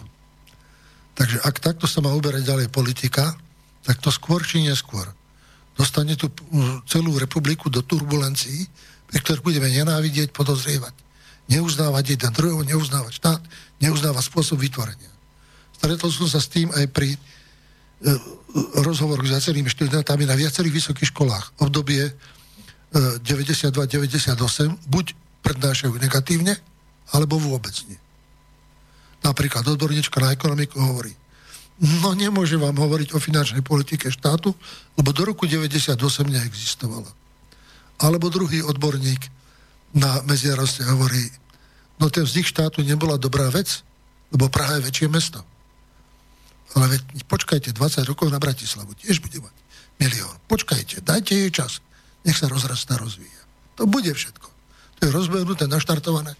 Ak sa to nepokazí, tak to bude. Takže toto je otázka, ktorá súvisí s amnestiou. Som povinný tú pravdu vypovedať, lebo ste jediný, kto mi dal priestor. Pozvali ma do slovenskej televízie, že to môžem povedať tam. A teraz som prišiel, samozrejme čakal ma tam známy redaktor. No a išlo to tak. On a skupina vzadu si hádzali čísla. Pred mojimi očami. Drzo, teraz dáme to, takú otázku, ty dáte taký záver. Do televízie pozerám na to, čo to je. Tak som potom toto skočil a to poradie som im trošku zamiešal. Takže potom si prestali ukazovať, len sa dohovárali cez to sklo, kým bol záber kamerou na moju tvár. Ale k otázkam amnestii mi dali 20 sekúnd z pol. Tak na čo som tam bol? Aby ma zosmiešňovali, dokazovali, že televízia robí s ilegálnymi materiálmi. To bolo zbytočný čas, zabitý čas. Dostal som nejaký priestor v tej trojke pred rozhodnutím. A to bolo všetko. Pokiaľ ide o históriu vzniku Slovenskej republiky, musím povedať, že som dostal priestor v českých médiách. Veľký priestor. Na Slovensku nie. A musím ešte aj povedať druhú vec, že pokiaľ išlo o historické materiály, tak najviac ľudí ma naštívilo aj vedcov z Českej republiky, aby zadokumentovali, čo bolo, ako bolo zo Slovenska do dnešného dňa nikto. Bolo niekoľko seminárov, kde som niečo povedal, ale čo môžeme čakať, keď šéf historického ústavu bol brat Michala Kováča, je vlastný, a v deň inaugurácie Michala Kováča začal zbierať podpisy od ľudí, ktorí tam boli, aby sa vytvorila skupina na boj proti Mečiarovi. Čiže to nevzniklo nejakým vývojom to bolo zasadené od samého začiatku, do konca obdobia, kde som ja na miesto pomsty volil taktiku ži. Ži. a spýtujú si svedomie. Ale už nezasláňajú. No vidíte, prečo to zasláňa. Do dneska predsa nad jeho hrobom Kiska prednesol akúsi prísahu a zneužil ten pohreb. Prečo Ficovci sa držali a držia tejto témy. Predpokladá, že po tejto relácii budú robiť všetko preto, aby to urychlili. Aby sa našiel správny sudca a správne zloženie Senátu, ktoré by to urobilo. Nechápem, prečo je to všetko utajené. Ďalej za zločin. Vedomé zlo. Považujem to, že toto spájajú so smrťou Roberta Remiaža. Hovoria, no najprv toto, potom Roberta Remiaža. Ale celý prípad Roberta Remiaša bol vyšetrovaný od prvého dňa nezávisle na amnestia. Nezávisle boli urobené všetky úkony pre všetky podozrenia voči štátnej moci. Všetky. Záver, ktorý urobila generálna prokurátora, bol, nie sú dôkazy že by ktokoľvek zo štátu a štátnej moci sa podielal na tejto smrti. Dokonca do dneska. Prečo sa to toľko vlečí a nemôže sa uzavrieť? Nie je dokázané, že to bola vražda. Stále je tam pochybnosť a hľadá sa. A čaká, či by sa niečo, nejaká nitka niekde našla z politických dôvodov, nie z trestoprávnych. Takže tu niekto nás navliekol do niečoho, spájal nás s niečím, čo sme neurobili na čom nebol žiaden podiel, a čo do dneska žijú aj médiá, tie, ktoré sú na tej správnej strane a deformujú pamäť ľudí, vedomie ľudí, otravujú ich duše, otravujú ich názory. Viem, že to robia. Ale a povedzte mi, ako to silou jedného človeka zastaviť, ak nemáte okolo seba ani organizovanú silu, ani prostriedky, ani médiá, ktoré by mohli sprostredkovať takúto informáciu. Takže to je môj pohľad. S touto skúsenosťou ne, nedeformoval som nič. Hovoril som o tých faktoch tak, ako boli. Z hľadiska právneho rozboru, ten rozbor mám urobený, je ešte horší, ako som vám povedal tu. Spomínali ste Michala Kováča. Ja len uvediem k tomu, že pracuje v rezorte zahraničných vecí ktorý vedie Lajčák. Je to náhoda? A kto to je Lajčák? Nie, tak najprv si to zoberme to Michala Kováča mladšieho. Michal Kováč mladší, ja som nevedel, kto to je poriadne. Keď vyšla prvá správa o stíhaní Michala Kováča v Nemecku a Kováč povedal, že to nie je jeho syn, tak my sme mali poslanca Michala Kováča. Tak som zdvihol telefón, bol z Popradu a mu telefonuje, Mišo, čo si v tom Nemecku narobil? Hovorí, ja som v Nemecku nebol. Však si tam trestne stíhaný. Hovorí, ja ne, o ničom neviem. Až potom po istom čase prišlo sa na to, že ten trestne stíhaný v Nemecku je Michal Kováč mladší. Aj Kočner. A prezident hovorí, že mu milosť udeluje preto, aby do Nemecka išiel vypovedať. Nikdy nebol. A riešili sa veci tak, že otec išiel na štátnu návštevu Bavorska, Súčasne išiel vybavovať veci pre svojho syna, čo do isté miery reakcia politikov z Bavorska bola negatívna, taká aj prišla na Slovensko. Bola dohodnutá kaucia za to, že sa Michal Kováč dostaví. A potom Nemecká spolková republika pripúšťa variantu, keď nemožno dotyčného postaviť pred súd, že sa môže vykúpiť. Bola zaplatená suma peňazí, pretože Michala Kováča nemožno predvolať a nebolo možné ho tam dostať preto, že mal diplomatickú imunitu. A aby preto stíhanie túto podmienku splňal, tak musel byť zamestnaný na ministerstve zahraničných vecí. Musel byť diplomatom. Preto išla do Indie, na Tajvan.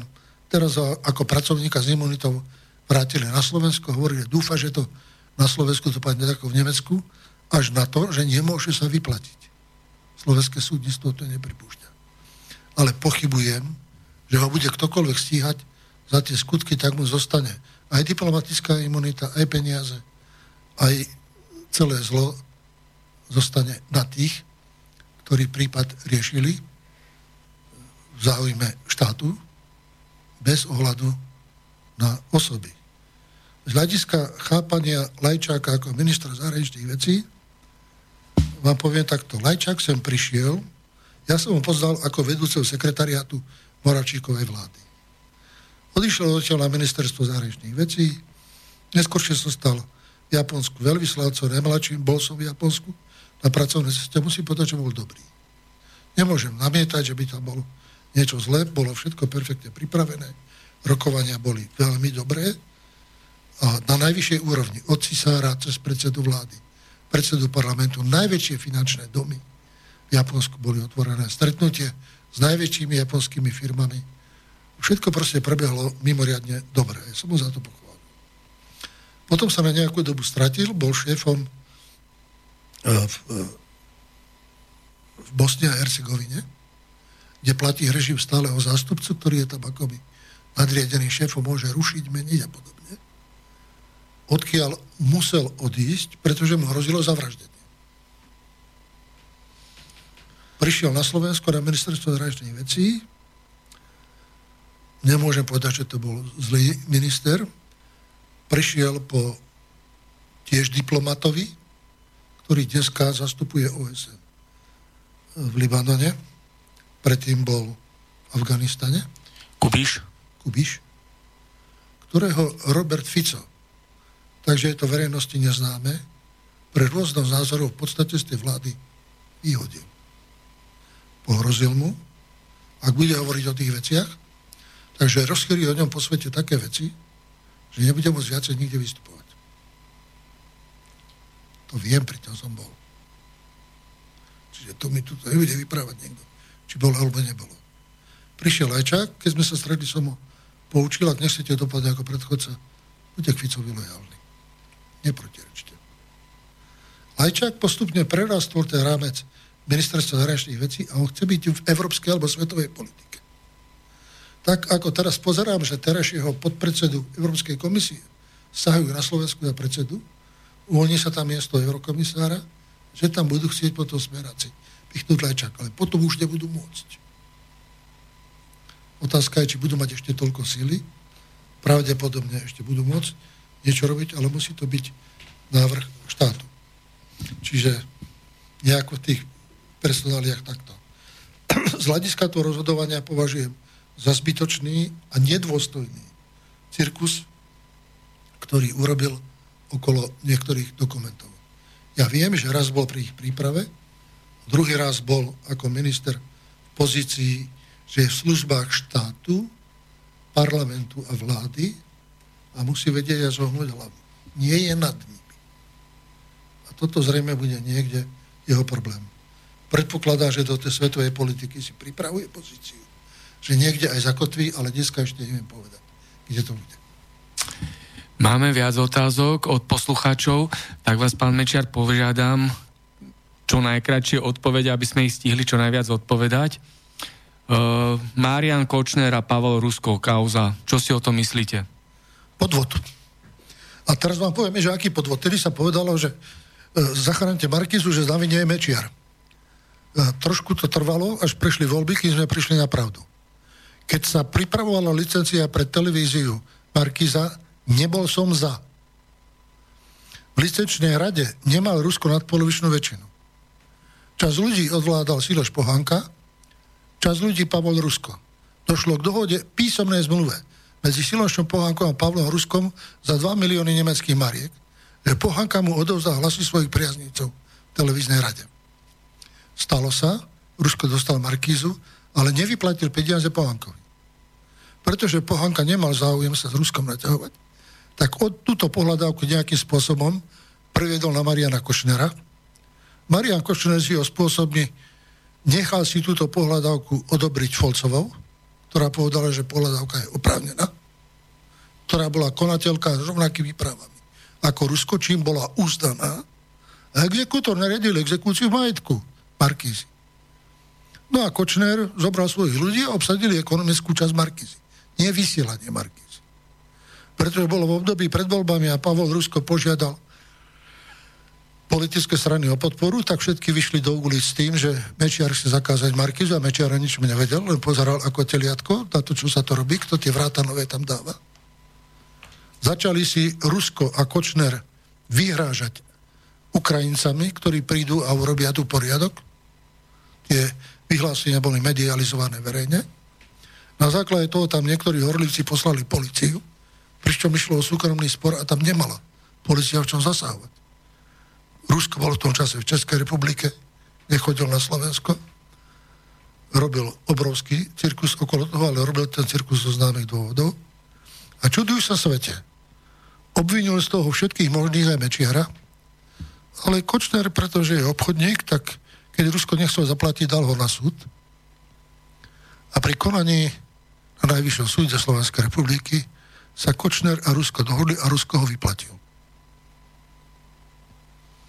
To bol ich vzťah vtedy. Oni boli spolužiaci, poznali sa, ten ich vzťah pokračuje do dneska. Pri rôznych kauzách vyskakujú ich mená. A poviem vám pravdu, že v roku 1998 som sa cítil veľmi podvedený, že som bol obvinený z niečoho, o čom som netušil. A urobil to Pavol Rusko. Mal som možnosť vypovedať na policii, teraz nechcel som mu ničom pritažiť, nič mu urobiť a povedať pravdu, tam, kde som vypovedať musel, keď sa odvolával na to, že ho zase niekto z niečoho krivo opýtal, povedal, ja som dostal správu o tom od Mečiara. Zase Mečiara. Tak ja som sa povedal, nikdy som žiadnu komunikáciu s ním na túto tému nemal. Nikdy môj sekretariat mu netelefonoval. Všetko je vymyslená lož. To je môj postoj k tejto kauze a k týmto dvom pánom. Aký bude ich osud na súde? Je to v rukách sudcov, prokurátorov, nie som ani sudca, ani prokurátor. Som človek, ktorého podviedli. Posluchač Jozef napísal, Glváč pomáhal v predvolebnej kampanii HZDS aj s Flašíkom. V súčasnosti Martin Glváč je bratislavský krajský predseda Smeru a bol v porovnaní s Ficom či Kaliňákom v úzadí. Patrí však silným postavám Ficovho krídla smeru a prežil už viacero kaos. Čo si o ňom myslíte? Keď bola volebná kampaň v roku 1992, tak treba vyvratiť jeden mýtus. Len čiastkové veci prišli nejakí ľudia zo spoločnosti Davaj, že by nám urobili nejaké video. Bol to jeden v okuliároch, takých krátkých nohaviciach. Bol to flašík a bol to tento pán. A ozaj tie niektoré veci robili. Kampaň bola mimoriadne úspešná. Tak potom sa začali vyťahovať, že tú kampaň robili oni a že voľby vyhrali vlastne oni. Musím povedať pravdu. Celú koncepciu kampane mi pripravili súkromné osoby v Rakúsku. Celú pomoc nám predstavovali bezplatne tieto osoby. Fedor Flašik tam bolo len tak niečo, na čo sme sa odvolali. Napríklad bola v roku 94 pesnička s tým, že už by mal byť všade zmier, ale autor textu sa nechce priznať. Tak Fedor Flašik sa podpísal. Ale koncepciu kampane v roku 94 sme nerobili s Fedorom Flašíkom. Robili sme ho s funkcionármi politickej strany v Taliansku. Boli tam ľudia z Ligy Nord, boli tam ľudia od eh, neskoršieho predsedu vlády. Najsilnejšie politické strany v Taliansku. Oni mali, my sme mali Slovensko do toho, oni mali heslo totožné. Kto sledoval politiku, musel vidieť, že tam je paralela. Takže tie zásluhy Fedora Flašíka sú vlastne také, že z politických dôvodov sme nemali záujem povedať, kto je otcom kampane a kto má myšlienku tejto kampane ako nosnú. Takto Fedora vynieslo do veľkých výšin. No nejaká vlna prišla, posadil sa na penu a tá pena ho vyniesla. Nebol to ten prúd, ktorý tú penu hnal pred sebou. Posluchač Vladimír poslal otázku. Dobrý deň. Prosím vás, spýtajte sa pána Mečiara, čo si myslí o Dobroslavovi Trnkovi. Či je možné, že to CD z Horizontu zmenami výberov peňazí mohol Trnka dať zlikvidovať. Ďakujem a srdečne pozdravujem. Míro z Mijavy. Tak zase táto vec sa obratila proti mocom na východnom Slovensku a tam mi povedali, že prečo som sa postavil proti ľuďom z nebankových subjektov, pričom ja som ich chránil. To bola robota, keď už policia mala čím ďalej tým menej vyšetrovateľov, spisy sa strácali, tak reku, ideme hľadať základy niekde, našlo sa CD. Najprv som si myslel, že ho vyrieším sám, nevedel som ho vyriešiť, tak som riešil v spolupráci s generálnym prokurátorom. CD bolo pardon, dekodované a CD šťastie bolo zverejnené. Išlo o podvod, ktorý sa v súhrne odhadoval na 17 miliard. To nebol Majský, to musím povedať ešte, to boli iní ľudia. Majský má niečo iné.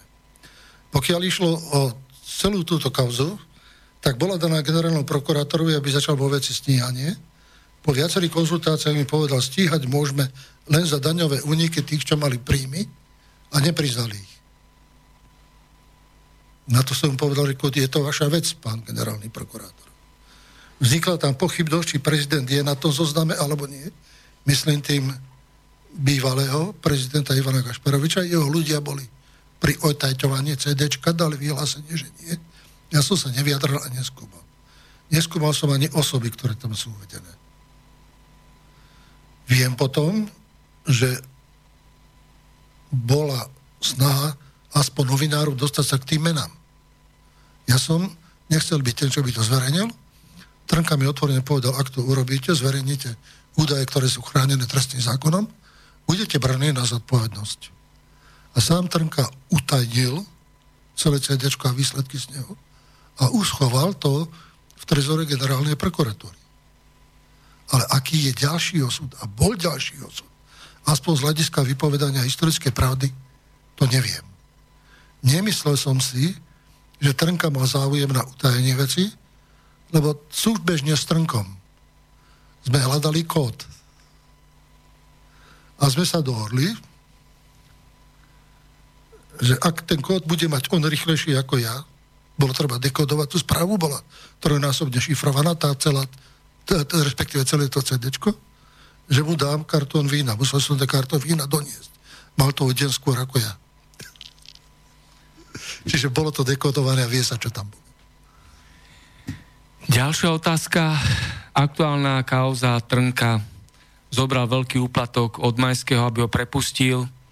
Žužová, Kočnerová volávka komunikovala s námestníkom generálneho prokurátora René Váňkom.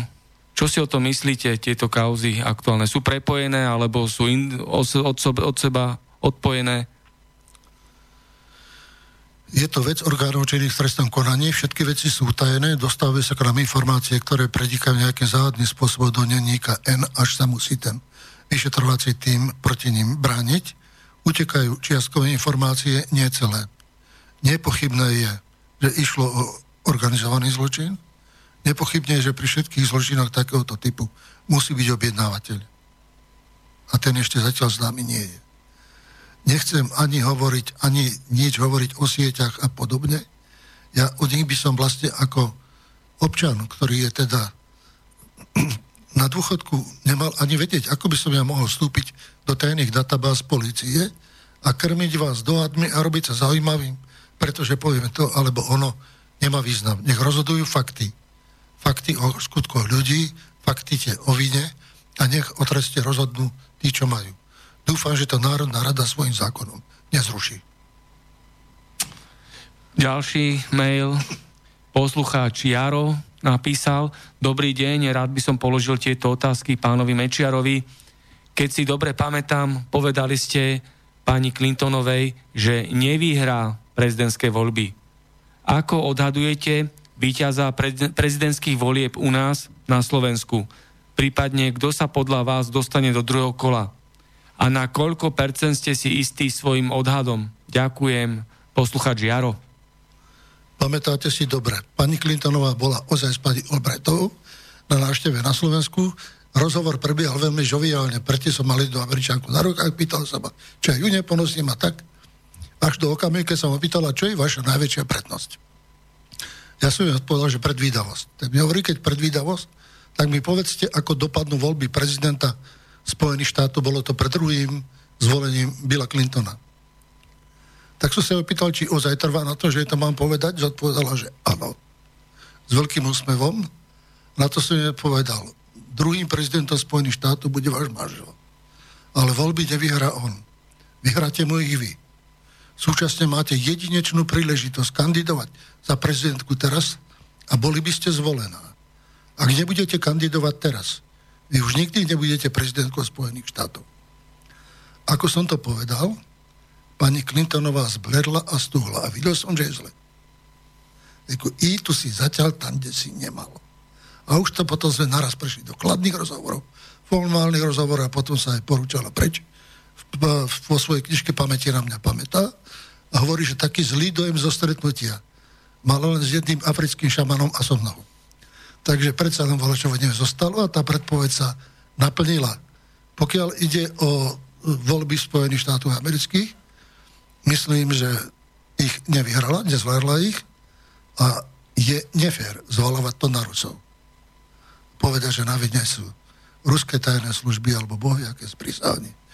Rusov proti Amerike, rozputalo to vlnu rusofóbie po celom svete, ale treba pozrieť na to, že prečo príčine tie prehry boli, že Trump reagoval na aktuálne problémy stredného amerického zamestnanca. Tento človek má takéto problémy. A títo ľudia aj s nižšou podporou konzervatívnej strany ho vniesli do, kresli, do kresla prezidenta. Dneska prebieha veľký súboj medzi demokratmi a konzervatívcami. Boli predsa pri moci demokraty veľmi dlho. Boli zástancovia globalizačných tendencií.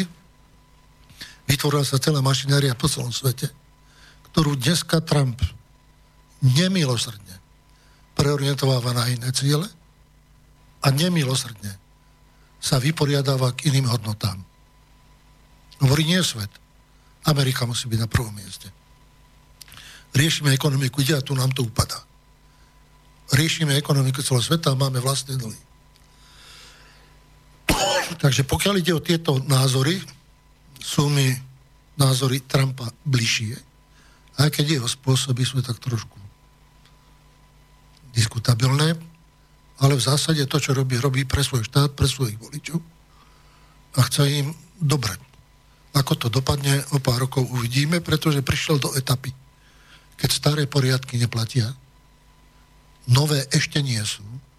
Je to medziobdobie, keď sa niečo rúca, niečo sa má vzniknúť nové, ale predstava toho nového ešte nie je ujasnená ciele, nie sú ujasnené, aj keď on postoj Ameriky definuje kruto úprimne. Takže to je môj názor na to, čo sa tam urobilo čo sa robí teraz. Pokiaľ ide o voľby prezidenta na Slovensku, doporučujem, aby sme sa tej téme venovali potom, keď bude jasný zoznam všetkých kandidátov. Dneska to ešte nie je. Viete, že stiahujú, alebo chcú stiahnuť smeráci pod predsedu Európskej komisie, tým mu hovoria. Tu budeš nejaký čas prezident a potom do dôchodku. Je otázka jeho ambícií, pretože predstavenie alebo postavenie eurokomisára je veľa čo väčšie ako postavenie prezidenta Slovenskej republiky. Či, či príjme tú frčku, alebo nepríjme, to je otvorená otázka. Ale vzhľadom k stavu, v akom štát je, personálnej skladbe ľudí, treba, aby prišiel razantný človek, ktorý sa bude vedieť s tým vysporiadať, bude ich poznať a bude vedieť obájiť návrat štátu k právnemu systému. Myslím Harabina. To je môj osobný názor. Ak pôjde k voľbám, budem ho voliť. A to je jedno, kto príde druhý. To je moje rozhodnutie, ktoré si myslím na prekonanie tejto statickej polohy, tejto krizovej politická nič nerobenia. Treba človeka, ktorý s ním pôjde. Aspoň na to jedno volebné obdobie. A tak budem robiť. Ja, každý nech si robí podľa seba, môže mať svojho kandidáta. Nechce mať tiež kisku, ktorý je tam tiež taký kandidát, kde formálne vystupuje za ním. Saska skutočnosti je to tretí sektor. A nechcem mať iných kandidátov, ktorí, povedzme, niektorí sú mi ľudsky blízky. Jurko Zábodník je môj ochranca, ja poznám. Ako veľmi čestného zodpovedného človeka. Ale pre prieskumu verejnej mienky mi to nevychádza. Poslucháč Dušan poslal mail. Dobrý deň, mám na pána Mečiara takúto otázku. Je o ňom všeobecne známe, že má vynikajúcu pamäť. Chcel by som sa opýtať, či je to vrodený talent, alebo je to vec tréningu a či by poslucháčom dokázal prípadne dať tip na to, ako si pamäť zlepšiť. Myslím si, že to môže zaujímať mnoho poslucháčov a môže to vážnu, vážnu reláciu aj trochu odľahčiť. Ďakujem a prajem pánovi Mečiarovi veľa zdravia. Posluchač Dušan. Viete, čo mám strach, že to pamäť začne strácať, ja viem si pamätať. Je to taká kopa humorných situácií, ktoré som zažil s ľuďmi, ktorí boli v takejto situácii. Pravdepodobne sa tomuto vyvinú, neviniem ani sám, ak to nebude život určovať inak, ale zatiaľ to funguje. A nie je to dobré, keď si veľa pamätáte, lebo nesiete aj veľa spomienok, ktoré vás kmásajú. Na jednu stranu, na druhú stranu, ale s tým aj veľa seba spytovaní. Pokiaľ ide o mňa, nemal som žiadneho trénera pamäte, čo mám, mám z vlastnej práce. Moji predkovia boli jednoduchí ľudia, moji rodičia boli veľmi skromní, chudobní ľudia. Z otcovej strany som poznal príbuzných, z maminej len niektorých, lebo keď mala deň, zomrela aj matka, a keď mala rok, zomrel jej otec. Takže ak som si musel v živote poradiť ako najstarší zo štyroch bratov, tak som si poradiť musel so všetkým, aj so školou, aj so ostatnými vecami. Veľmi mi pomohlo obrovské množstvo čítania. Obecnej knižnice a farárskej knižnice. Obidvoch, to som mal za chvíľu spracované všetko. To mi pomohlo, pomohla mi istá dávka obrazotvornosti a predstavivosti. Ale boli aj veci, keď som sa prispôsoboval okoliu a správal sa inak. Uvediem príklad zo života. Riešili sme matematike na strednej škole rovnice. A niekoľko hodí bolo tak, že učiteľ napísal rovnicu na tabule, ja som mu hlásil výsledok. Teda profesor. A spolužiaci mi začali vytýkať, že podvádzam, že doma to prepočítavam a všetkých klamem. No a keď prišla ďalšia hodina a sa ma opýtal na výsledok, nepamätal som si ani jeden. Že proste som sa prispôsobil toho prostrediu, na čo mám z toho vypadnúť, nebude ma to akceptovať to prostredie, tak, takže sa radšej človek prispôsobí. Teda v politike je dôležité aj vedieť, kedy si máte pamätať. Takže nechcete robiť politiku, ak chcete si zachovať zdravú duševnú rovnováhu, a pamäťové vnemy sú rôzne. Aj zlé, aj dobré. Boh daj, aby ste mali tých dobrých veľmi veľa aby tie pekné bola nielen spomienka, ale aj súčasť vášho života. Poslucháč Milano napísal, Bugárov štátny tajomník Ministerstva práce, sociálnych vecí a rodiny Ivan Švejna, Most Hit, vyhlásil, že mŕtvy dôchodca je dobrý dôchodca. Podľa neho, čím dlhšie ľudia žijú, tým je to pre štát horšie. Proti dôchodcom sa vyjadril podobne aj Richard Sulík, predseda strany SAS. Pán Mečiar, čo si o tom myslíte? Máte rodičov. Vy si myslíte, že len mŕtvi rodičia sú dobrí rodičia? To je prvá otázka. Druhá, my dôchodcovia nežijeme z ničoho, čo by nám niekto daroval. My sme celý život robili na to, aby to bolo. Čiže vlastne by sme mali teraz dostať úroky z toho. Poznáte to podobenstvo o troch grošoch? Jeden dávam, z jedného žijem a jeden požičiavam. Takže to je podstata tejto politiky sociálnej a tohoto chápania je hlboko antihumánna, keď toto niekto povie, nemá čo medzi slušnými ľuďmi robiť. Želá ti smrť niekoho. Veď e, spoločnosť by mala byť hrdá na to, že môže predlžiť vek ľudí. Že môže skvalitiť zdravotný stav tých ľudí. Veď to je zmysel toho konania celého, aby tým ľuďom bolo lepšie, nie bolo horšie. Podstata tohoto systému je tak, ako ja vidím. Keď sme prišli do Európskej únie, alebo vstupovali do Európskej únie, bol to britský vysoko postavený funkcionár, ktorý mi hovorí, vitajte vo vymierajúcej Európe. Na to hovorím, že ako to myslí. Hovorí, náš program je postavený na tom, že staršie generácie dorastajú, ale novšie nezakladajú rodiny, klesá pôrodnosť a počet ľudí v Európskej únii všeobecne klesá. A keď sme začali robiť sociálny program v rokoch 92-98, tak bol zameraný práve na rodinu a rodinné prírastky, Kým sociálny program Zurindu, ktorý prišiel, spočíval na tom vysťahovávať mladých ľudí do zahraničia za prácou. Lebo na Slovensku by nevyžili. A teraz, keď máte 3-400 tisíc ľudí v produktívnom veku zahraničí, tak odíde s nimi nie len pracovná sila a peniaze vložené do ich vzdelania a celého, ale odíde s nimi aj genetický fond. To znamená, že ľudia, alebo tá populácia starne, pretože nie je pôrodnosť. Tak čo budeme teraz robiť? Rozmýšľať, čo so starými, alebo rozmýšľať, ako pomôžeme mladým? Aby mohli založiť tie rodiny, aby sa obnovili populačné prírastky, aby tie rodiny zase mohli raz a obnovovať sa. Napríklad teraz, ako som stále viacej a viacej sám, tak to potešenie z toho života také, ktorý mi dáva, dáva to prostredie, ktoré žijete. A je to človekom tak, z posteli sa narodíš, do posteli sa vrátiš. A ten život je ako prebehne. Ale zostaneš v tom prostredí, ktorom vyrastáš a ktorom končíš ten život. Čiže potrebuješ aj jedno, aj druhé. Takže rodiny alebo ľudia, ktorí nemajú potomkov. Poznám dve kategórie ľudí, ktorí sa ľutujú.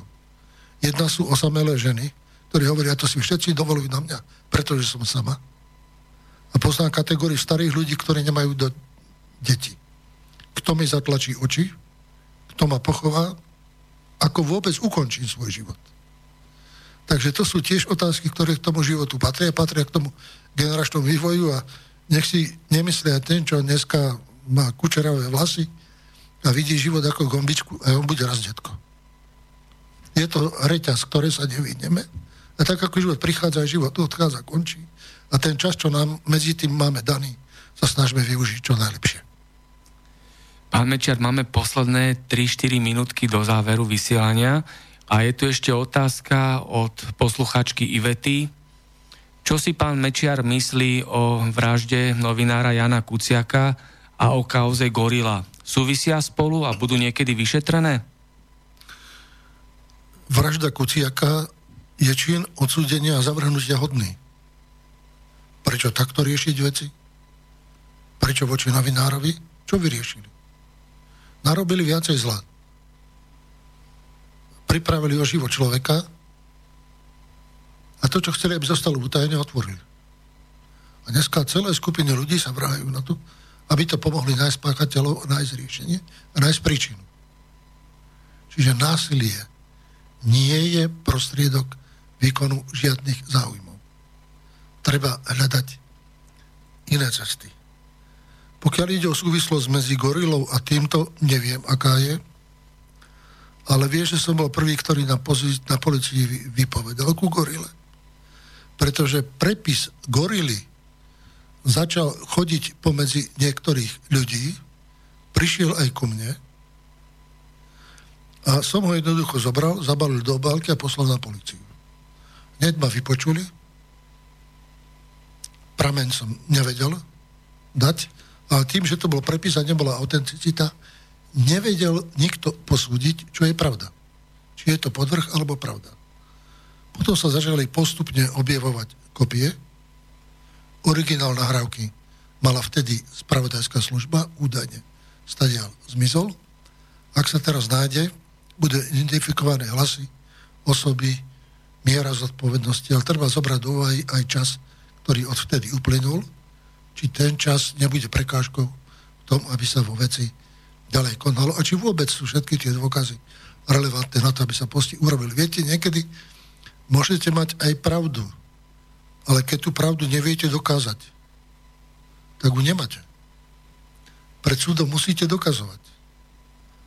A kto dá proti dôkaz hodnovernejší, tento väčšiu pravdu má. Takže v tomto smere by som ako si apeloval na tie životné múdrosti, že ak tie konflikty sú vždy pohľadé nielen, či subjektívne máš pravdu, či tú pravdu vieš dokázať. Ak nevieš, si v pozícii toho, kto prehráva. Poslucháč Igor poslal štyri otázky, ja vyberiem len jednu, aby sme ju stihli ešte odpovedať. Pán Mečiar, či vy s pánom Gašparovičom nehráte len tzv. nepriateľov na oko a v pozadí sa veselo tajne stretávate a vzájomne sa dohadujete na postupoch v politike? Čo na to poviete? gorila. Naposledy som bol s pánom Gašparovičom aj prvý raz, odtedy ako nastúpil do funkcie prezidenta, aj posledný raz. E, na 25. výročí, keď nám jedna organizácia odozdávala ocenenie, nie štátna organizácia, neštátna, tam sme si podali ruky. Celý kontakt. Za posledných, tuším, že 10 či 12 rokov.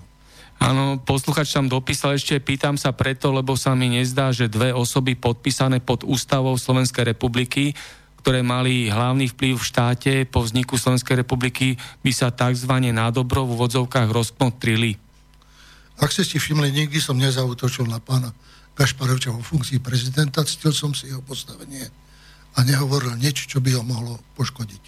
Dokonca keď v kauze, kde sme sedeli proti sebe ako kandidáti na prezidenta, pretože ja som si zaumienil, že e, nemôže byť prezidentom vtedajší minister zahraničných vecí za SDKU a to som chcel urobiť, aby nebol.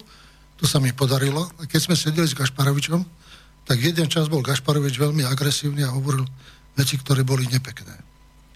Môj vnútorný hlas, poviem teraz to, čo nepovedal som nahlas, mohol som to povedať tedy. Ivan, tak ti na tejto funkcii záleží, že si tohoto schopný tak ja na ňu kašlem a buď si. Ja len doplním toho ministra, ste mysleli Kukana? Áno, Eduarda Kukana. Tam som bol a vedel, že to je nesprávny kandidát. Vedel som, do akých vod by nás dostal. Poznal som jeho životné pozadie aj tých vecí, ktoré nie sú príjemné. A nebolo by správne, aby to bol slovenský prezident. Tak som urobil to, čo som mal cieľ som splnil a to druhé kolo už bolo také, že až ono je aj otázka, veď tí ľudia mi urobili dobre. Ja som človek akcie, výkonu. A keby som tam mal chodiť a demonstrovať a ukazovať sa a nezmôcť nič zmeniť, by ma tam asi brležerali. Tak a ďakujem veľmi pekne, pán Mečiar, že ste navštívili štúdio Bratislava, Rádia Slobodný vysielač a že ste prijali pozvanie. A od mikrofónu sa lúči Martin Bavolár. Ďakujem za to, že ste mi túto príležitosť dali, že som mohol o niektorých veciach hovoriť. Viem, aký je rozsah počúvanosti, ale každé slovo, ktoré padne v étere, dá sa zachytiť a môže ľuďom pomôcť v orientácii v názoroch, je slovo dobré. Neprišiel som klavať, po funkciách netúžim, nič nepotrebujem, žijem svojim životom, robím to, čo uznám závodné, ale želám občanov Slovenskej republiky, aby mali predstaviteľov, ktorí budú myslieť na nich. Na nich. Dvakrát alebo trikrát. A až potom na seba. Kým to bude naopak, nebude to dobré a stále budete mať pocit, že vás tí vaši klamú a okradajú. To nebude dobré. Takže preto ten výber, ktorý budete robiť u prezidenta, to je prvý, ktorý môžete urobiť. A pre personálne veci najdôležitejší. Tam si dajte veľmi, veľmi záležať. Táto relácia vznikla za podpory dobrovoľných príspevkov našich poslucháčov. I ty sa k ním môžeš pridať. Viac informácií nájdeš na www.slobodnyvysielac.sk Ďakujeme.